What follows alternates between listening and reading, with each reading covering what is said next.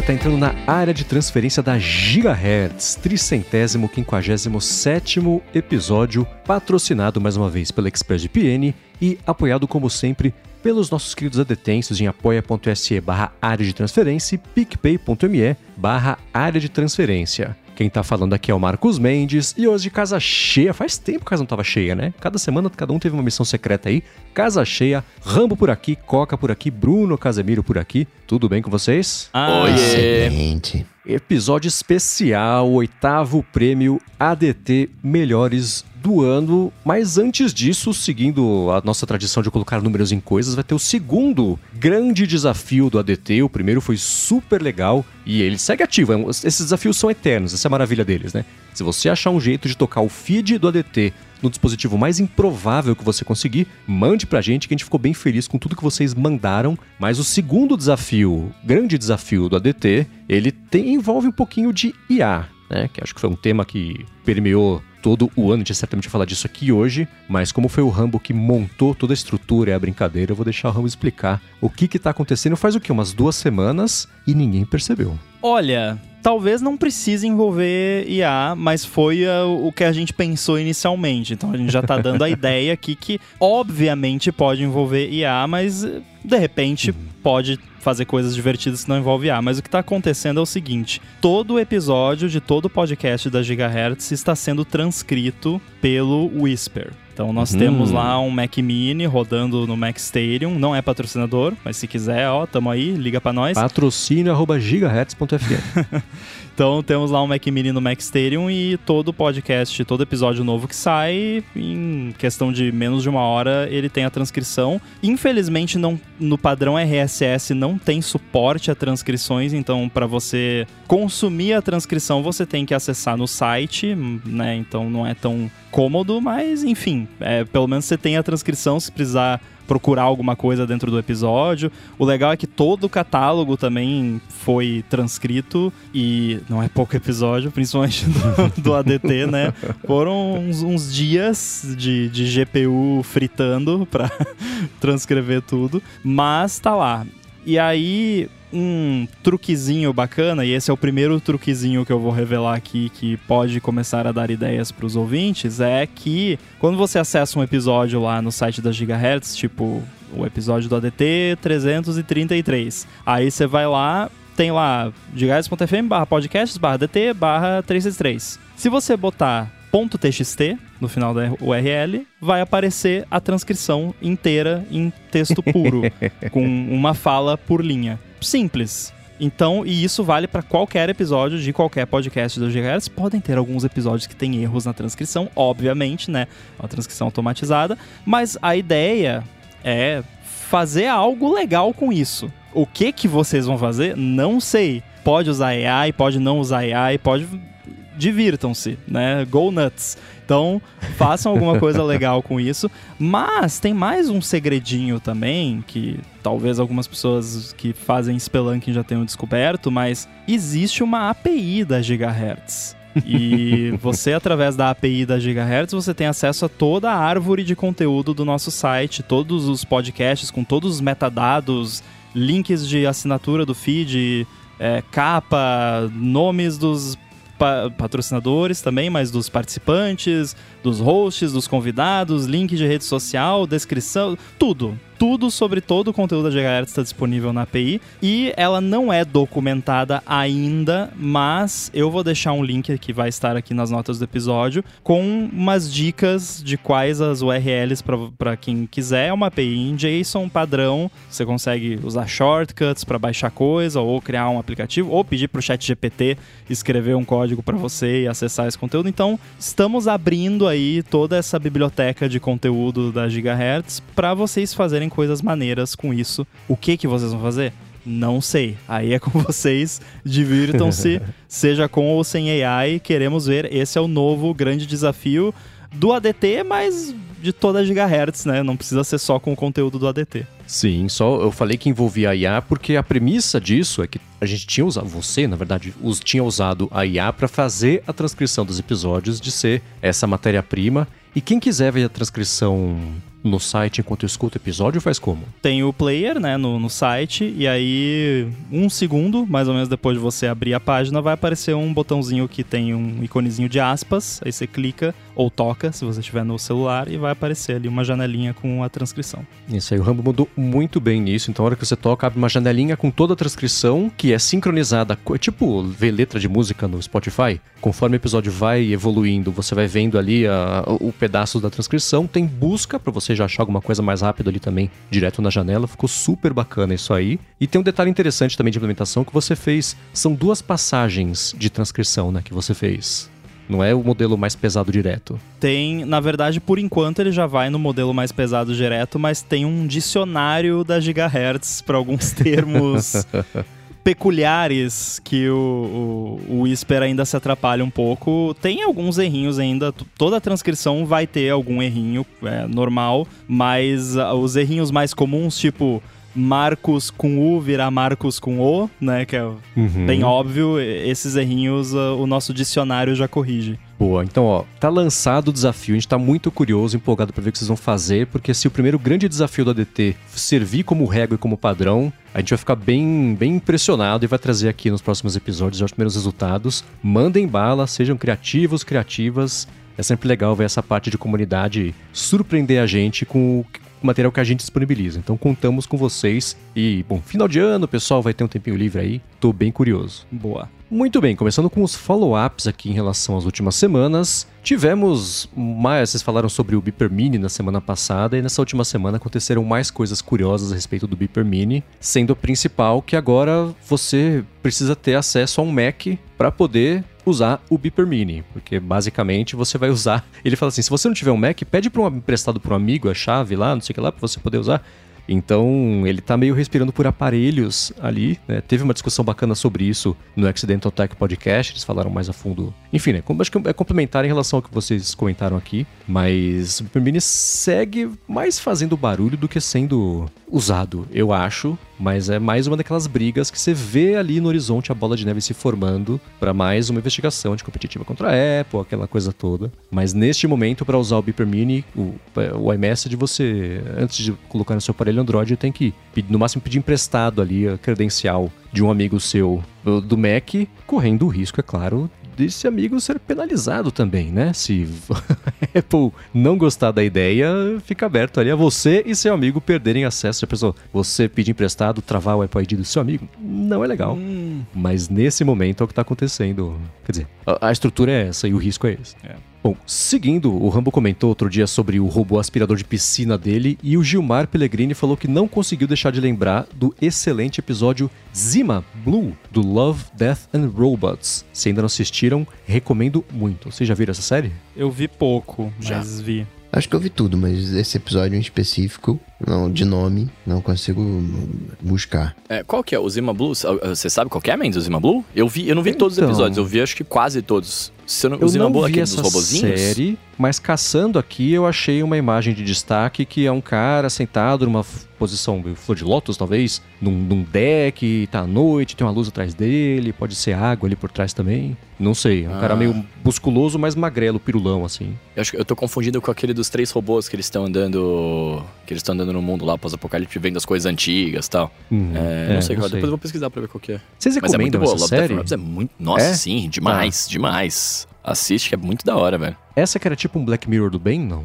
É, eu não sei se, se, se, se, dá pra comprar com Black Mirror, assim, mas é, é uma pegada parecida. Cada episódio é uma história, né? Uhum. E conta algum coisa, da, algum caso da humanidade, enfim, que tem a ver naquele momento ali. Esse em especial dos três robozinhos, que eu não vou lembrar o nome agora, é muito bom, cara. É muito da hora mesmo, assim. Todos são, na verdade, né? É... Mas tem que ir com aquela cabeça aberta de semi-Black ah, Mirror, sim, assim, sim. Comprar ideia, porque senão não sai da... É, exato. Do é. zero, né? É. Agora, sobre veículos elétricos, o Dante falou o seguinte, que tá fazendo um ano e meio que ele comprou um patinete e realmente mudou minha vida, ele disse. Ele falou: meu carro ficou abandonado por oito meses na garagem até que eu resolvi vender. Comprei um carrinho mais antigo para não pagar IPVA, um casinho, porque não gosto também de carro grande, e ele usa só para ir ao litoral com os cachorros e andar nos dias de chuva. De resto, ele fica semanas parado na garagem. Ele falou que para todo o resto o patinete atende. Ele tem tudo né, no, no bairro dele, então isso ajuda bastante. Os parentes moram por perto também, tem bastante ciclovia na região onde ele mora. Fora que é divertido e locomoção com diversão, ele recomenda. Sumiram os patinetes, né? Sumiram, é, né? Tinha os. Foi o pré e pós-pandemia, né? Pré-pandemia era mais fácil conseguir Aqui dinheiro pra essas ideias, né?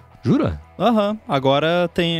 Eu não sei qual é, mas aqui perto aqui é cheio. não- Tem umas esquinas aí que é cheio de patinete. Eu não sei qual que é a empresa que voltou. É, o que eu, eu, eu não sei das empresas, isso eu não tenho visto mais mesmo aqui em São Paulo, mas eu tenho visto uma galera andando com patinete, com monociclo e com a scooterzinha, né, igual que eu tenho. E a galera usa, usa horrores. Eu mesmo, se, se eu não tivesse que rodar tanto, eu, eu teria ficado só com a motinha também, cara. Eu acho muito louco. Mas, cara, na pandemia ali, pré, como que nem disse o o Marcos, era pandemia de live e pandemia de patinete, porque É. aqui tava se tornando um problema de planejamento urbano, porque, tipo, Uhum. você não conseguia mais andar nas calçadas porque era patinete. Tinha 50 patinete por metro quadrado, cada um de uma cor diferente. O yellow, o blue, o pink, purple. Todas as empresas com nomes de cores que tinham patinetes. Tava bem chato. Mas agora tem- parece que tem uma aqui. E é uma dessas de, tipo, você vai lá, pistola o a QR Code do patinete, aluga e sai andando. É, tem, até teve recentemente o episódio do Tecnocast que foi, né? Falava assim, dos patinetes esquecidos, as bikes compartilhadas, e era justamente com o, o cofundador e CEO da Tembice, que é lá junto do Itaú, etc. Eles falaram sobre isso tudo. E eu lembro no pré- no pré-pandemia que era mesmo assim, aquele bando de bicicleta da Yellow, tudo amontoada, assim, né? Uma coisa meio. Eles tinham toda a estrutura de recompensa para quem buscasse a bicicleta largada não sei onde, levasse, ajudasse a distribuir, etc. Patinete a mesma coisa, eu lembro de sair do estúdio lá quando era no loop ainda e no caminho para casa sempre tinham, eu não sei carros, mas carros com bastante espaço atrás e aquele bando de patinete enfiado, o pessoal recolhendo para levar para central para carregar e depois distribuir de novo de manhãzinha. E era isso mesmo, era um era fora de controle mesmo assim, tava um problema, tava tipo quase lixo urbano, sabe, de tanto amontoado que tinha em praça, coisa assim. Eu, não reparei mais em São Paulo como é que tá. Aqui em São José não tem. Curiosamente tem o lance do carro elétrico, mas não tem patinete elétrico nem bicicleta, né? Mas ainda assim, de qualquer forma, vou deixar na descrição aqui o link para quem quiser escutar esse episódio. Ficou bem bacana o Tecnocat explorando aí a parte do urbanismo e a parte de negócio mesmo, né? Como é que sustenta uma coisa dessa, o que, que vale a pena investir, o que, que não vale,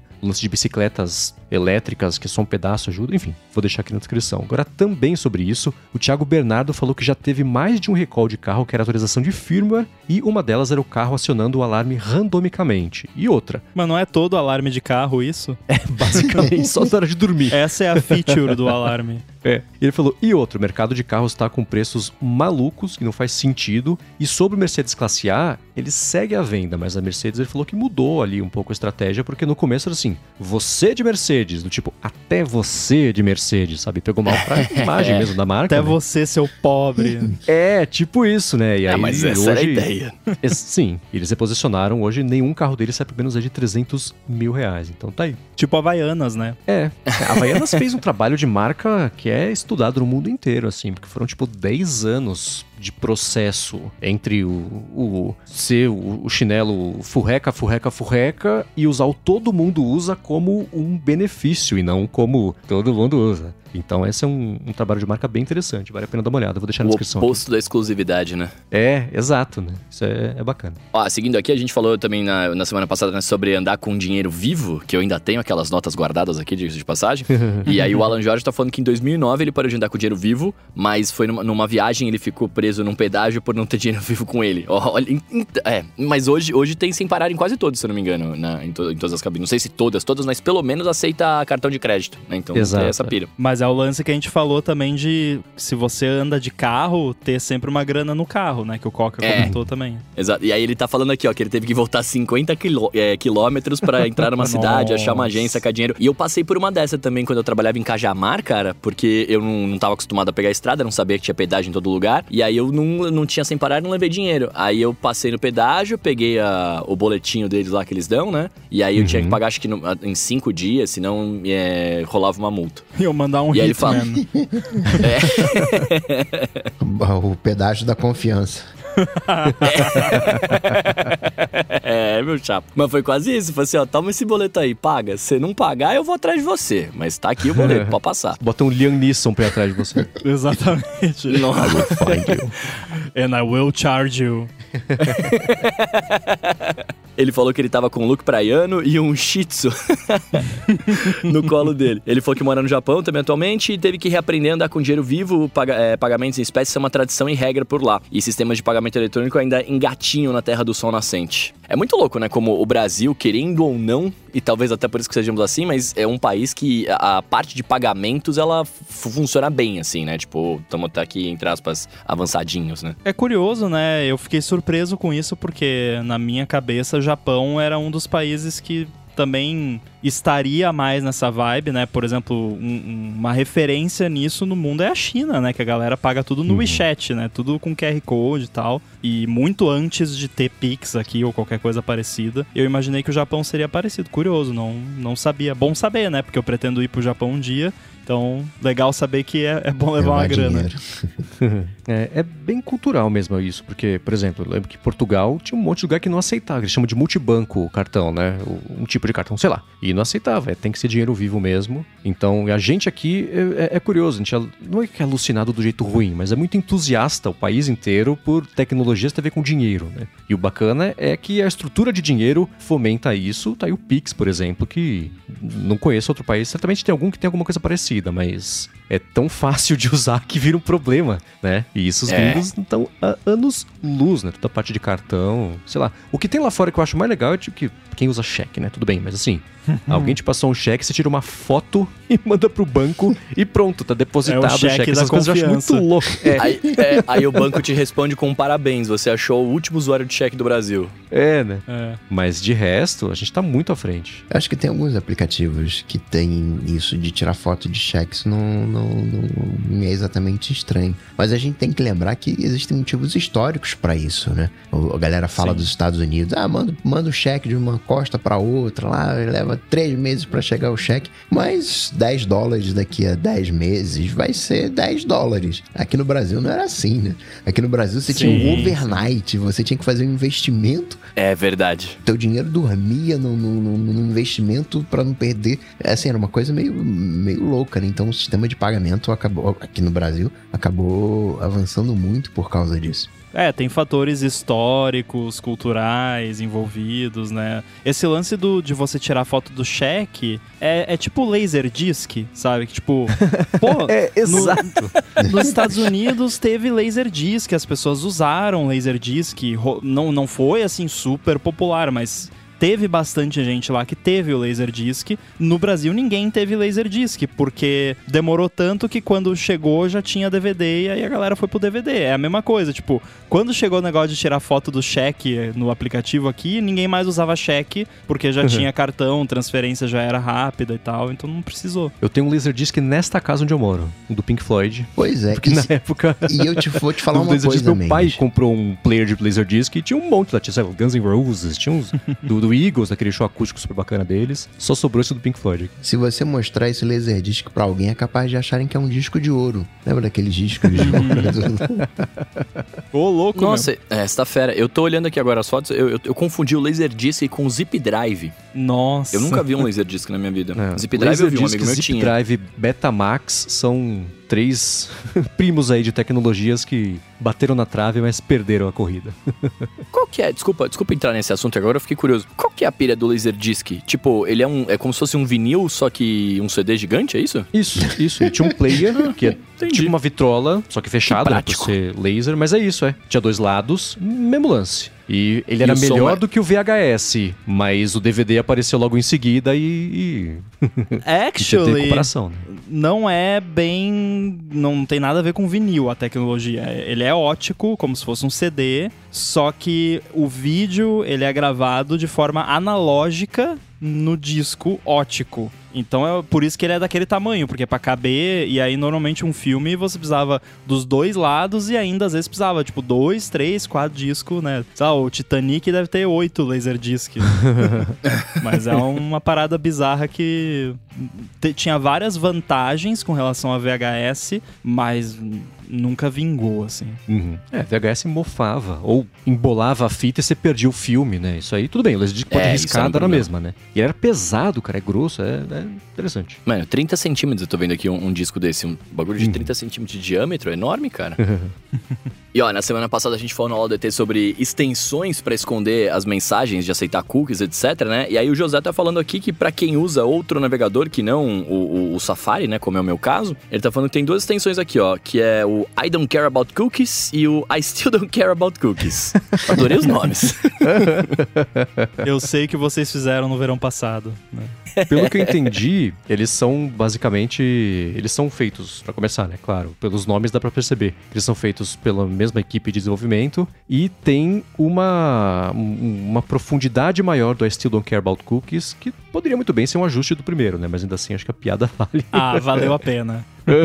Exato, então eu vou deixar aqui. Ah, não, não, não, não. Correção em tempo real. O I Don't Care About Cookies é da Gen Digital. O I Still Don't Care About Cookies é da Gus. Eles são concorrentes. Esquece tudo que eu falei. Que louco. Aí Nossa, faz sentido eles não serem uma opção do outro. É, né? Então tá, ok. Mais bacana ainda a história. I Remain Not Caring About Cookies vai ser a próxima. Né? Eu quero fazer o I Will Never Care About Cookies. Né? Bom, vou deixar na descrição o link dos dois aqui para vocês usarem e testarem. Vocês podem, para quem quiser experimentar, digam pra gente se o não gostar ou ainda não gostar, qual dos dois é melhor. Agora a gente falou, na verdade vocês falaram né, do papo do Stolen Device Protection na semana passada. O Elias falou que é usuário Samsung e faz um tempo ela lançou o cadeado Galaxy. Ele falou que para bloqueio remoto do telefone, tanto via site ou telefone, e pelo que ele entendeu, o bloqueio é feito vinculando o e-mail do aparelho, aquele o RG, basicamente, ali, do, do telefone número único. Então, mesmo que tentem desligar, a formatação não vai ser possível usar. Ele falou que gostou do preço, que aí já não sei, né? Gostou do preço que são 59 reais por dois anos e a facilidade. E aí, pelo site, você bloqueia menos de um minuto e depois, for pelo telefone mesmo, a central, sei lá, Aí sim, em mais ou menos dois minutos. Só quero dizer uma coisa, porque é raro poder dizer isso. No iPhone é grátis. ah, finalmente Cadê eu pude o seu falar Deus agora? isso.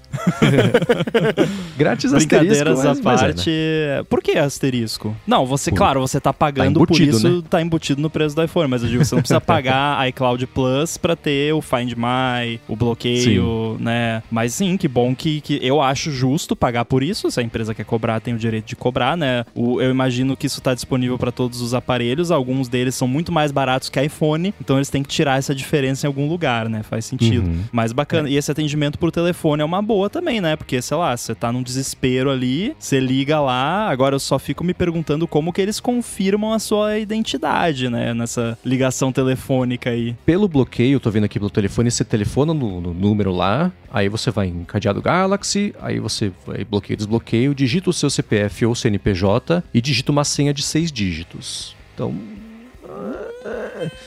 Alguém hum. pode atacar e bloquear seu telefone remotamente só porque sim? Com isso, aparentemente pode. Se ela souber a sua senha, porque o CPF e CNPJ são informações basicamente públicas, né? Então ninguém trata de usar aniversário para esse negócio. Vão perder o telefone alguma hora, porque espírito de porco não falta mundo afora, né? E será que tem um rate limiting eh, de tentativas? Porque você adivinhar todas as combinações de seis dígitos é rapidinho né? Uhum. Usar ainda mais você usar um programa automatizado. É. Será que é um padrão de 10? Sei lá. Pelo menos o aqui. do iPhone é 10, Esse né? pedaço não diz no site. Fala só pra, o, o, ou pelo site ou pelo telefone, como você faz. É, não é nem central, é uma coisa meio automática ali fazer o bloqueio. Eu acho isso, não sei. É, isso é vendido quase como um seguro, né? Você tem aqui promoção. Para quem tem um, várias famílias de telefones, é de graça por dois anos. Aí para um ano, para o telefone que não está coberto aí nessa parte de graça, custa 40 reais por ano, ou então por dois anos direto, eles dão 20% de desconto. Eu não gosto da ideia de ser um, uma camada extra de segurança paga. Certamente, de alguém jeito, tem alguém falando, mas é, vou fazer. Tá. Aí me dá um exemplo e fala assim, não gosto também. Eu acho, não sei, é o tipo de coisa que deveria ter um acesso um pouco mais amplo. Mas por outro lado, assim, né? Por mais a que Apple faz propaganda ruim... falando que você vai morrer se não tiver um Apple Watch. Exato, Pronto. né? Pronto, né? Mas assim, 60 reais a cada dois anos, uh, ok, vai, tudo bem. Você paga, sei lá, 8 centavos por dia, beleza. A Apple, Mas, né? O assim... falou, faz de graça. O teu governo tá fazendo isso de graça agora, gente. Olha, É, aí eu sou mais contra o uso da palavra de graça. Mas não vamos entrar aqui né, nesses detalhes. Não, acho que já pode entrar. Para quem quiser saber mais do cadeado Galaxy, eu vou deixar o link na descrição aqui do episódio. Mas nessa semana saiu o Celular Seguro BR, que é uma iniciativa barra aplicativo barra serviço do governo para você associar o seu telefone ao GovBR e com isso, se roubarem o seu telefone, você acessa lá e já faz o bloqueio. Isso direto com os bancos também desativam o telefone com um asterisco que é não funciona em telefones da Apple, não funciona em telefones da Samsung e o Google também não entrou nisso com o Android. E no caso dos bancos, o Nubank nesse momento também não dá suporte. Então, galera da Xiaomi deve estar feliz. É, eu ia falar isso agora. O que, que você quis dizer com não funciona com o iPhone? Porque funciona, vai bloquear o seu e-mail lá na Anatel Sim. e o seu iPhone não, não participa mais da rede de telefonia. Então funciona. E o lance dos bancos também, né? Talvez, né, só pra explicar melhor como que funciona, existe a conta GovBR, que todo Sim. brasileiro brasileira pode ir lá se cadastrar com CPF e tudo mais. Eu tenho, quase todo mundo tem. E aí você é um Apple ID do governo brasileiro, que aí você acessa SUS, tudo que tem online do governo você acessa com essa conta. Aí tem esse sistema também que você vai lá, cadastra o seu aparelho com seus dados. Você pode cadastrar também outros usuários do GovBR como contatos de confiança que podem também bloquear o seu celular por você. E aí, qual é a ideia? Eles têm parceria com a Anatel, obviamente, porque a Anatel é um órgão do governo também, e com aquela associação dos bancos. E aí, é com a associação dos bancos, mas nem todos os bancos estão participando ainda. Eu imagino que com o tempo todos os bancos vão fazer parte disso, vai meio que virar padrão. O Nubank falou que vai participar, tá trabalhando nisso. Boa. Aí qual é a ideia? Roubou seu celular, ai meu Deus. Você vai lá, entra no GovBR com o seu com, no cadastro lá do GovBR, vai lá, ó.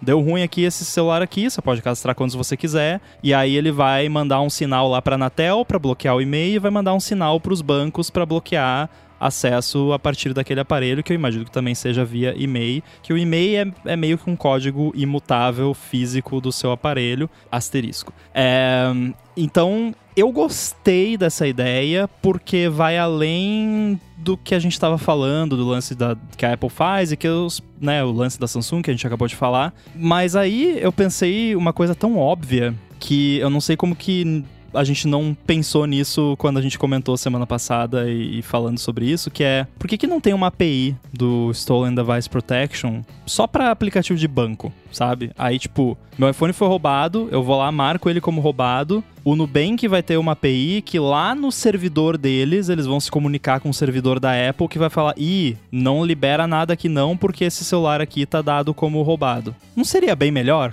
né? Tipo, tá, tudo bem, essa solução do governo pode funcionar, mas aí me preocupa também quão bem implementado isso é, né? Assim, tipo, Esse qual é a problema. chance de alguém ir lá e bloquear o, o meu celular? Né? Me desculpem, mas eu desconfio de tudo que envolve tecnologia e governo. Você olha só pra carinha do app, né? Tá bom, pode ser que não tinha nenhum designer no time e beleza. Não quer dizer, não julgue o livro pela capa, aquela história. Mas será que esse negócio foi bem feitinho, que não pode dar ruim, que alguém pode ir lá e bloquear o celular dos outros? Como é que é, né? Você é a pessoa perfeita pra dizer isso pra gente quando você parar e resolver fazer um Spelunk no aplicativo. Não, não vou fazer porque eu tenho medo de ser preso. Eu não sei qual é Né? a política de bounty do governo brasileiro, eu prefiro não descobrir. Mas eu acho que oferecer isso como API, etc. eu- o bloqueio direto pela Apple ID, a Apple controlando todo o pipeline do negócio de uma coisa que é muito importante, que é o acesso ao seu telefone, aos seus dados, à sua conta, etc, etc. Deixar isso, mesmo com a API, na mão de implementação, de banco, de terceiros, tá, é uma volta um pouco maior e a chance, no fim das contas, assim, fui roubado, perdi todo o meu dinheiro, vou processar a Apple porque eu usei o serviço e não funcionou. Eu acho que ela abre ela se abre para ficar vulnerável contra coisas assim e ela não vai conseguir controlar 100% da implementação. Ela disponibiliza API, ajuda o que puder, faz contato direto com os bancos, sei lá, mas a última milha é do banco e vai saber. Então, é, eu consigo entender. Ela fala assim, cara, não vou fazer porque eu tenho a minha solução que eu sei o que está acontecendo. Se acontecer alguma coisa, um bug, um problema, eu corrijo rápido, eu faço tudo. Então, consigo entender a decisão do não nesse caso. A iniciativa é boa, mas ó, legal, iniciativa bacana. O governo tá fazendo aquilo que ele consegue fazer para você bloquear o seu aparelho, você acaba fazendo um boletim de ocorrência automático. Então você acaba tendo realmente se o aparelho foi roubado, para localização, se acharem no futuro. O governo está fazendo o dele. Colocar isso dentro do sistema seria legal, seria legal, né? São coisas que podem vir no futuro. Só que eu dei uma olhada no, ali na, em mais detalhes no, do que, que esse aplicativo faz. E primeiro tem uma despadronização, porque num banco leva 10 minutos para cadastrar, para efetuar o bloqueio do, do, da conta. Em outros é meia hora, outros é três dias. Aí vai ficar aquela bagunça. E outra coisa é que o governo passa a ter acesso à tua geolocalização. E eu não quero. né? hum, esse é um detalhe importante. pois é. A informação ela tem que estar tá restrita ao menor número possível né, de, de, de, pessoas. E eu não quero o governo. Se o governo quiser saber onde eu tô, ele consegue. Bate lá na porta da operadora, onde é que tá o camarada aí? E me acha. Mas pelo menos tem um, um processo ali, né? Tem, passa por, por, algum juiz que vai autorizar, né? É, mas desse jeito, não é, não é, qualquer um, porque não é qualquer um, mas né, não sei, né? E acrescenta o histórico que o governo tem de guardar os nossos dados. né? Então, eu vou usar esse aplicativo? Não. Simples assim. Embora seja uma iniciativa mó legal. É, esse lance da geolocalização, realmente, eu cheguei a pensar nisso logo que eu vi a, no, a notícia, mas não reparei né, nessa parada. Mas faz todo sentido com. Porque eu comecei a pensar, né, quando eu vi, que, tipo, tá, mas não é tão efetivo no sentido de prevenir danos maiores, né, com relação a, ao que pode acontecer se o celular for, for roubado. Então, o que, que eles querem com esse sistema? E aí, eu imagino, e pensando daí com boa vontade, que a intenção é ter mais informações e mais dados com relação a roubos e furtos de aparelhos celulares no Brasil. Tipo, onde que tá acontecendo, que hora, que dia, que época do ano, que modelo de aparelho para talvez trabalhar em cima disso para encontrar outras soluções e tudo mais, né? Porque acho que informação é, é, bom ter, né? Quando se fala aí de estudar formas de melhorar situações e tal. Agora, geolocalização de bandeja, assim, não gosto da ideia também não. Bom, para quem, se você infelizmente precisar usar isso aí, conta pra gente. A gente vai lá em gigahertz.fm/feedback. Já sinto muito de forma proativa, mas pelo bem da ciência você pode ajudar as pessoas a se precaverem ou saber o que esperar, caso tenham que usar. Vai ter link na descrição aqui, tanto pro aplicativo, enfim, matérias falando sobre isso. E agora sim, o aguardado oitavo prêmio ADT Melhores do Ano. A gente vai dizer o que foi o que a gente mais gostou, o que vocês mais gostaram. Tivemos votos, muita gente falando o que gostou, os aplicativos aplicativos, serviços, podcasts, mas antes disso, eu vou tirar um minuto do episódio para agradecer a ExpressVPN que está mais uma vez patrocinando o ADT e segue oferecendo um jeito de você aproveitar 16 meses pagando por 12 para uma VPN segura, rápida, especialmente para você que vai viajar ou que está viajando já aí no final do ano, né? Você já deve ter tentado acessar alguma coisa que não está disponível no país onde você está, porque, né, é, serviço, não deixou lá. Você resolve isso com a ExpressVPN, assim como o Felipe Espósito fez, que ele estava viajando, viu o aeroporto área restrita, ele falou, usando VPN, porque aparentemente é uma coisa que. É, é, brasileiro só esse, essa série, esse conteúdo? Não sei. Tem vários países, mas hum. um de, uma das versões é a versão que fala de Guarulhos, basicamente, e aí é Entendi. brasileiro. Bom, se você estiver lá fora e quiser assistir, você consegue. Você vai em expressvpn.com/adt e aí com isso você vai ter um mês para experimentar a ExpressVPN de graça para ver como é que é fácil usar e colocar no seu telefone, no tablet, no computador, na TV. Se você viajou com a TV, dependendo do modelo, você consegue fazer isso. Senão a Apple TV também agora tem suporte a isso. Em casa, no roteador de casa, por exemplo, você consegue colocar também. E aí é só você escolher dos, sei lá, 100 países que eles oferecem para você rotear a sua conexão e você faz isso de um jeito seguro, privado. Isso é muito importante para quem está viajando que vai conectar no Wi-Fi do avião, do aeroporto, do hotel, do restaurante que parou para comer rapidinho ali, numa lojinha, coisa assim, vai saber, né? Onde estão os seus dados, isso pode ser coletado. Então nem a ExpressVPN sabe o que você faz com seus dados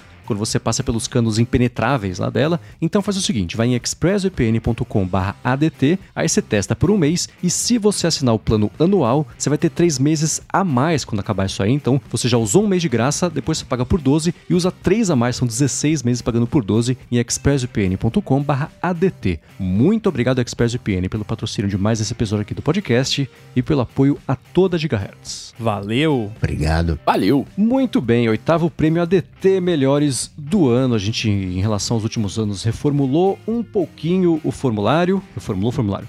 Já vi coisas que dá pra melhorar aqui, a gente vai falar ao longo do episódio também, né? Falar do jeito um pouco mais direcionado as perguntas, mas ainda assim, o formulário começava com o aplicativo do ano e a gente seguindo a nossa ordem alfabética aleatória vai deixar o Bruno falar qual foi o aplicativo do ano dele. Aí depois a gente vai com Coca, comigo, Rambo, os adetêncios e, como a gente tem feito nos últimos anos, as menções honrosas também, ou dos votos de vocês, ou de coisas que não foram o que a gente escolheu, mas que por pouco a gente não escolheu e que vale falar aqui também. Então vamos lá, Bruno, app do ano pra você e, claro, por quê? Bom, eu escolhi de app do ano, cara, um, um, um jogo, na real, que é o Warcraft Rumble, que lançou agora em novembro, dia 2 de novembro, se não me engano, 1 de novembro, não vou lembrar a data especificamente, mas lançou agora. E eu escolhi ele de, de, de app do ano pra mim, porque é um game que eu tava esperando.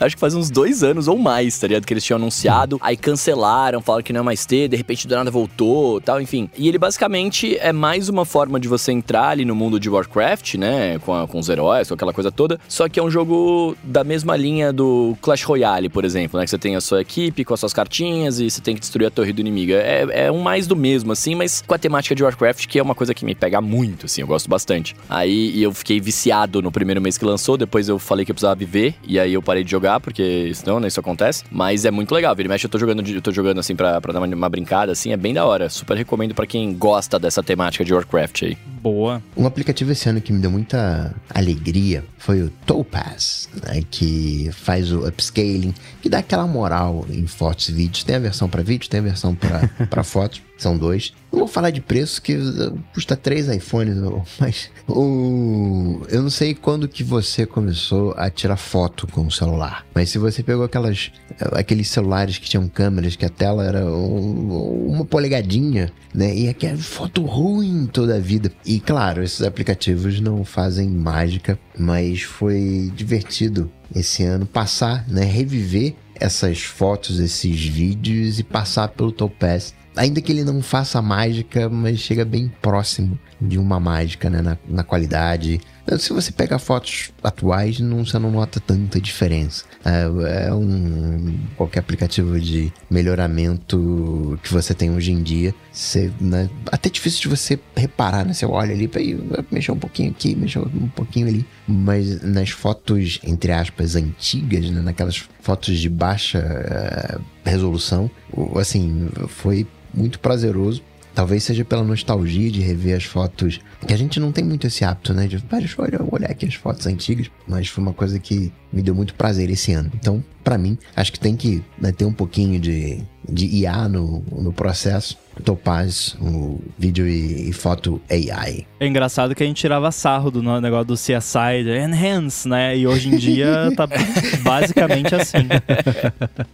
Nossa, é verdade, né? Da hora. Porque a gente olhava para isso de uma maneira tecnológica. Né? E, cara, o que eu tenho ali é um quadrado, né? E não tem como daquele quadrado você tirar informação. Mas não é isso que a AI faz. Ela pega um A e aplica o processo, um B, e depois compara, né? Se fica com o mesmo formato aquele, o, o, o, o pixel. Então, né? O, ó, pode ser um B ou pode ser um 8. Mas entre um B e um 8 e um quadrado preto, né? Você tem um, aumenta muito a qualidade. É, basicamente nessas horas é quando a AI alucinar é bom, porque nesses casos a função dela é alucinar o que não tá ali, né? Tipo, é ver, ah, isso aqui é um negócio meio borrado, mas ah, eu imagino que isso seja um 8 ou um B ou uma janela de prédio. então, e vira, né? Então, nessas horas você quer que ela alucine um pouco. É, só não pode ser que naquele vídeo que você me mandou da AI alucinando é um extintor que tá lá no fundo, a mulher quis usar o, o, o Content Aware do Photoshop para tirar o extintor e,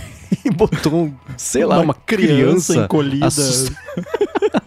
Se não for um story, eu deixo o link aqui na descrição, porque é muito engraçado. Né? É meio assustador mesmo. Nesse caso aí, falhou miseravelmente o Photoshop, mas que foi engraçado.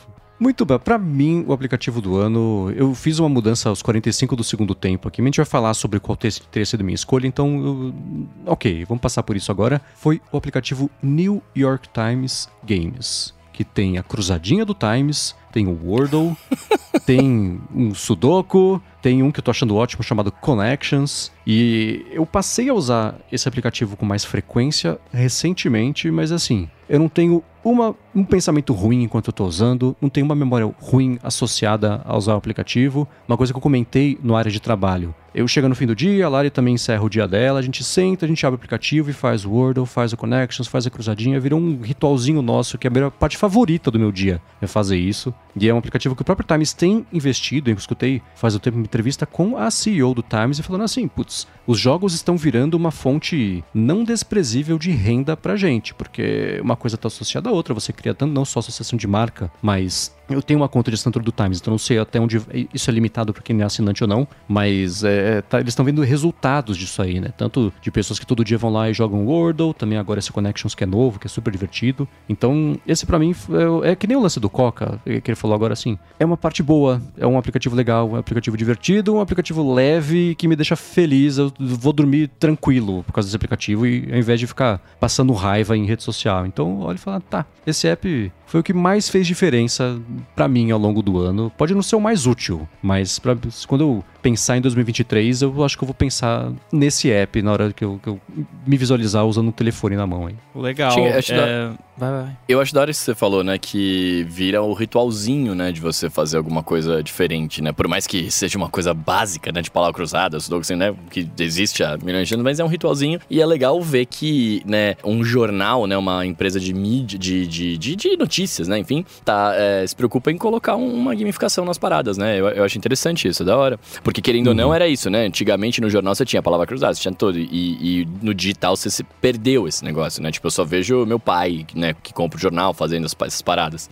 Uhum. É, é da hora, da hora. É os novos tempos, aliás, os velhos tempos indo pro online. É, tudo Vocês velho, é novo falta? Novo, né? Eu, eu às vezes sinto falta porque lá em casa a gente sempre tinha assinatura de algum jornal. E aí eu gostava de sentar de manhã para tomar café e dar uma lida no jornal, ver as principais manchetes e tal. E hoje em dia às vezes eu sinto falta disso. Eu sento para tomar café e ah, tá, vou mexendo no celular aqui.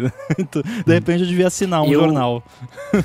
Meu pai ainda assina, né? Eu moro com eles aqui, então esse o jornal ainda tá aqui, mas eu nunca fui de pegar o jornal para ler porque o cheiro me incomodava. Eu sou muito ligado em cheiro, assim, e o cheiro do jornal fica com a mão preta depois. Esse é meu é, é, é, exato. Mas eu, o que eu sinto, e aí tudo bem que vai da minha organização, né? O Coca vai falar que não, provavelmente outras pessoas me falariam que não, mas eu sinto falta. Não, é porque o Coca é um cara organizado, né? Eu sei, eu, eu não sou. Eu sinto falta de. O, o jornal, para mim, ele era o, o, compilado de coisas que chegavam até você. Você só precisava pegar e folhear, você não tinha que procurar nada né? Você pode ter o seu compilado na internet, lá no, nos seus favoritos, nos sites, etc. Mas eu sinto falta disso, de, de, de, de ter uma coisa para eu pegar e falar assim: ah, tá aqui. Se eu quiser saber um resumo de coisas, tá aqui, né? Tipo, tem essa pira fácil, que eu não preciso pensar e abrir o site e falar: deixa eu ler esse aqui, deixa eu ver esse. Não, é só pegar e ficar olhando. Eu, eu sinto um pouco falta disso, apesar de não gostar do cheiro e, do, e da cor da tinta. Isso é uma coisa que volta no que a gente já falou várias vezes e que é um tema que não acaba nunca, que é o lance da, das bolhas da internet e, mas já me aconteceu várias vezes de pensar, tipo, putz, não tem um substituto hoje para tipo, a TV tá ligada ali e tá passando a programação da TV e você vê e ah, que interessante isso, né? Porque quando rola essa, tipo, você falou, ah, um compilado das notícias, ah, hoje em dia rola, mas aí não, é um compilado personalizado pro seu perfil. Tá, mas eu não quero, eu não quero mostra isso. só o, é. o compilado e aí eu descubro se é para mim ou não, né? Falta um pouco isso hoje em dia porque não é rentável, né? Realidade é essa. O que é destilado pro seu perfil de consumo é mais rentável para quem tá fornecendo aquilo, então é o que vai ter mais, né? Infelizmente, ou felizmente também, né? Porque se, se é mais rentável, entende-se que as pessoas preferem isso, né?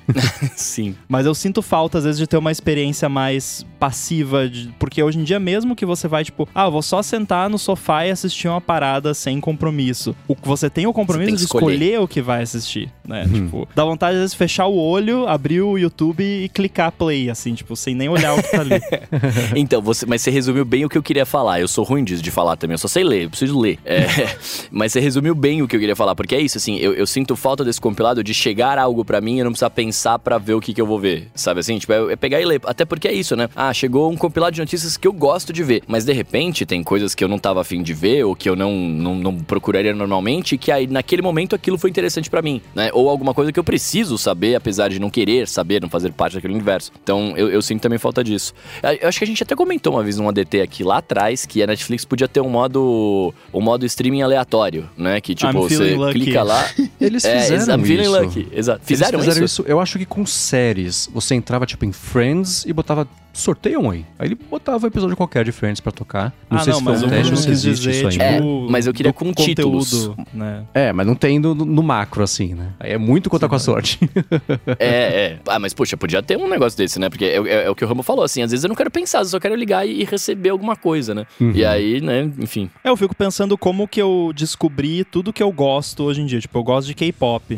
Quando eu vi o primeiro vídeo que tinha K-pop, que foi num vídeo de YouTube que eu descobri, eu não fazia a mínima ideia do que que era. Mas eu fui parar naquele vídeo. O buraco de avestruz me fez cair naquele vídeo e eu gostei pra caramba. Mas provavelmente eu não teria escolhido, ah, vou ver isso aqui que eu nem sei o que que é. Tipo, caiu lá e, nossa, que legal, deixa eu ver mais sobre isso, né? E aí, tudo que a gente gosta, pelo menos a maioria das coisas, você descobre assim, porque caiu no seu colo ali, você gostou e foi ver mais, né? E aí, quando é tudo personalizado e você tem que escolher tudo, você acaba ficando muito na, naquilo que você já curte, já conhece, né? Não, e às vezes você não tem, você tá cansado do dia de trampo, aí você fala, ah, nossa, não tô afim de pensar. Daí você vai ver uma coisa que talvez você já tenha visto, né? Porque você não tá afim de pensar, e aí você perde a oportunidade de, de ver coisas diferentes, né? Mas pra suprir isso, no YouTube, é, principalmente, que é o único lugar que eu vi, eu vi essa opção, é, às vezes eu clico num vídeo que eu quero ver, mas aí, tipo, ele tá dentro de um mix, né? Que eles chamam lá.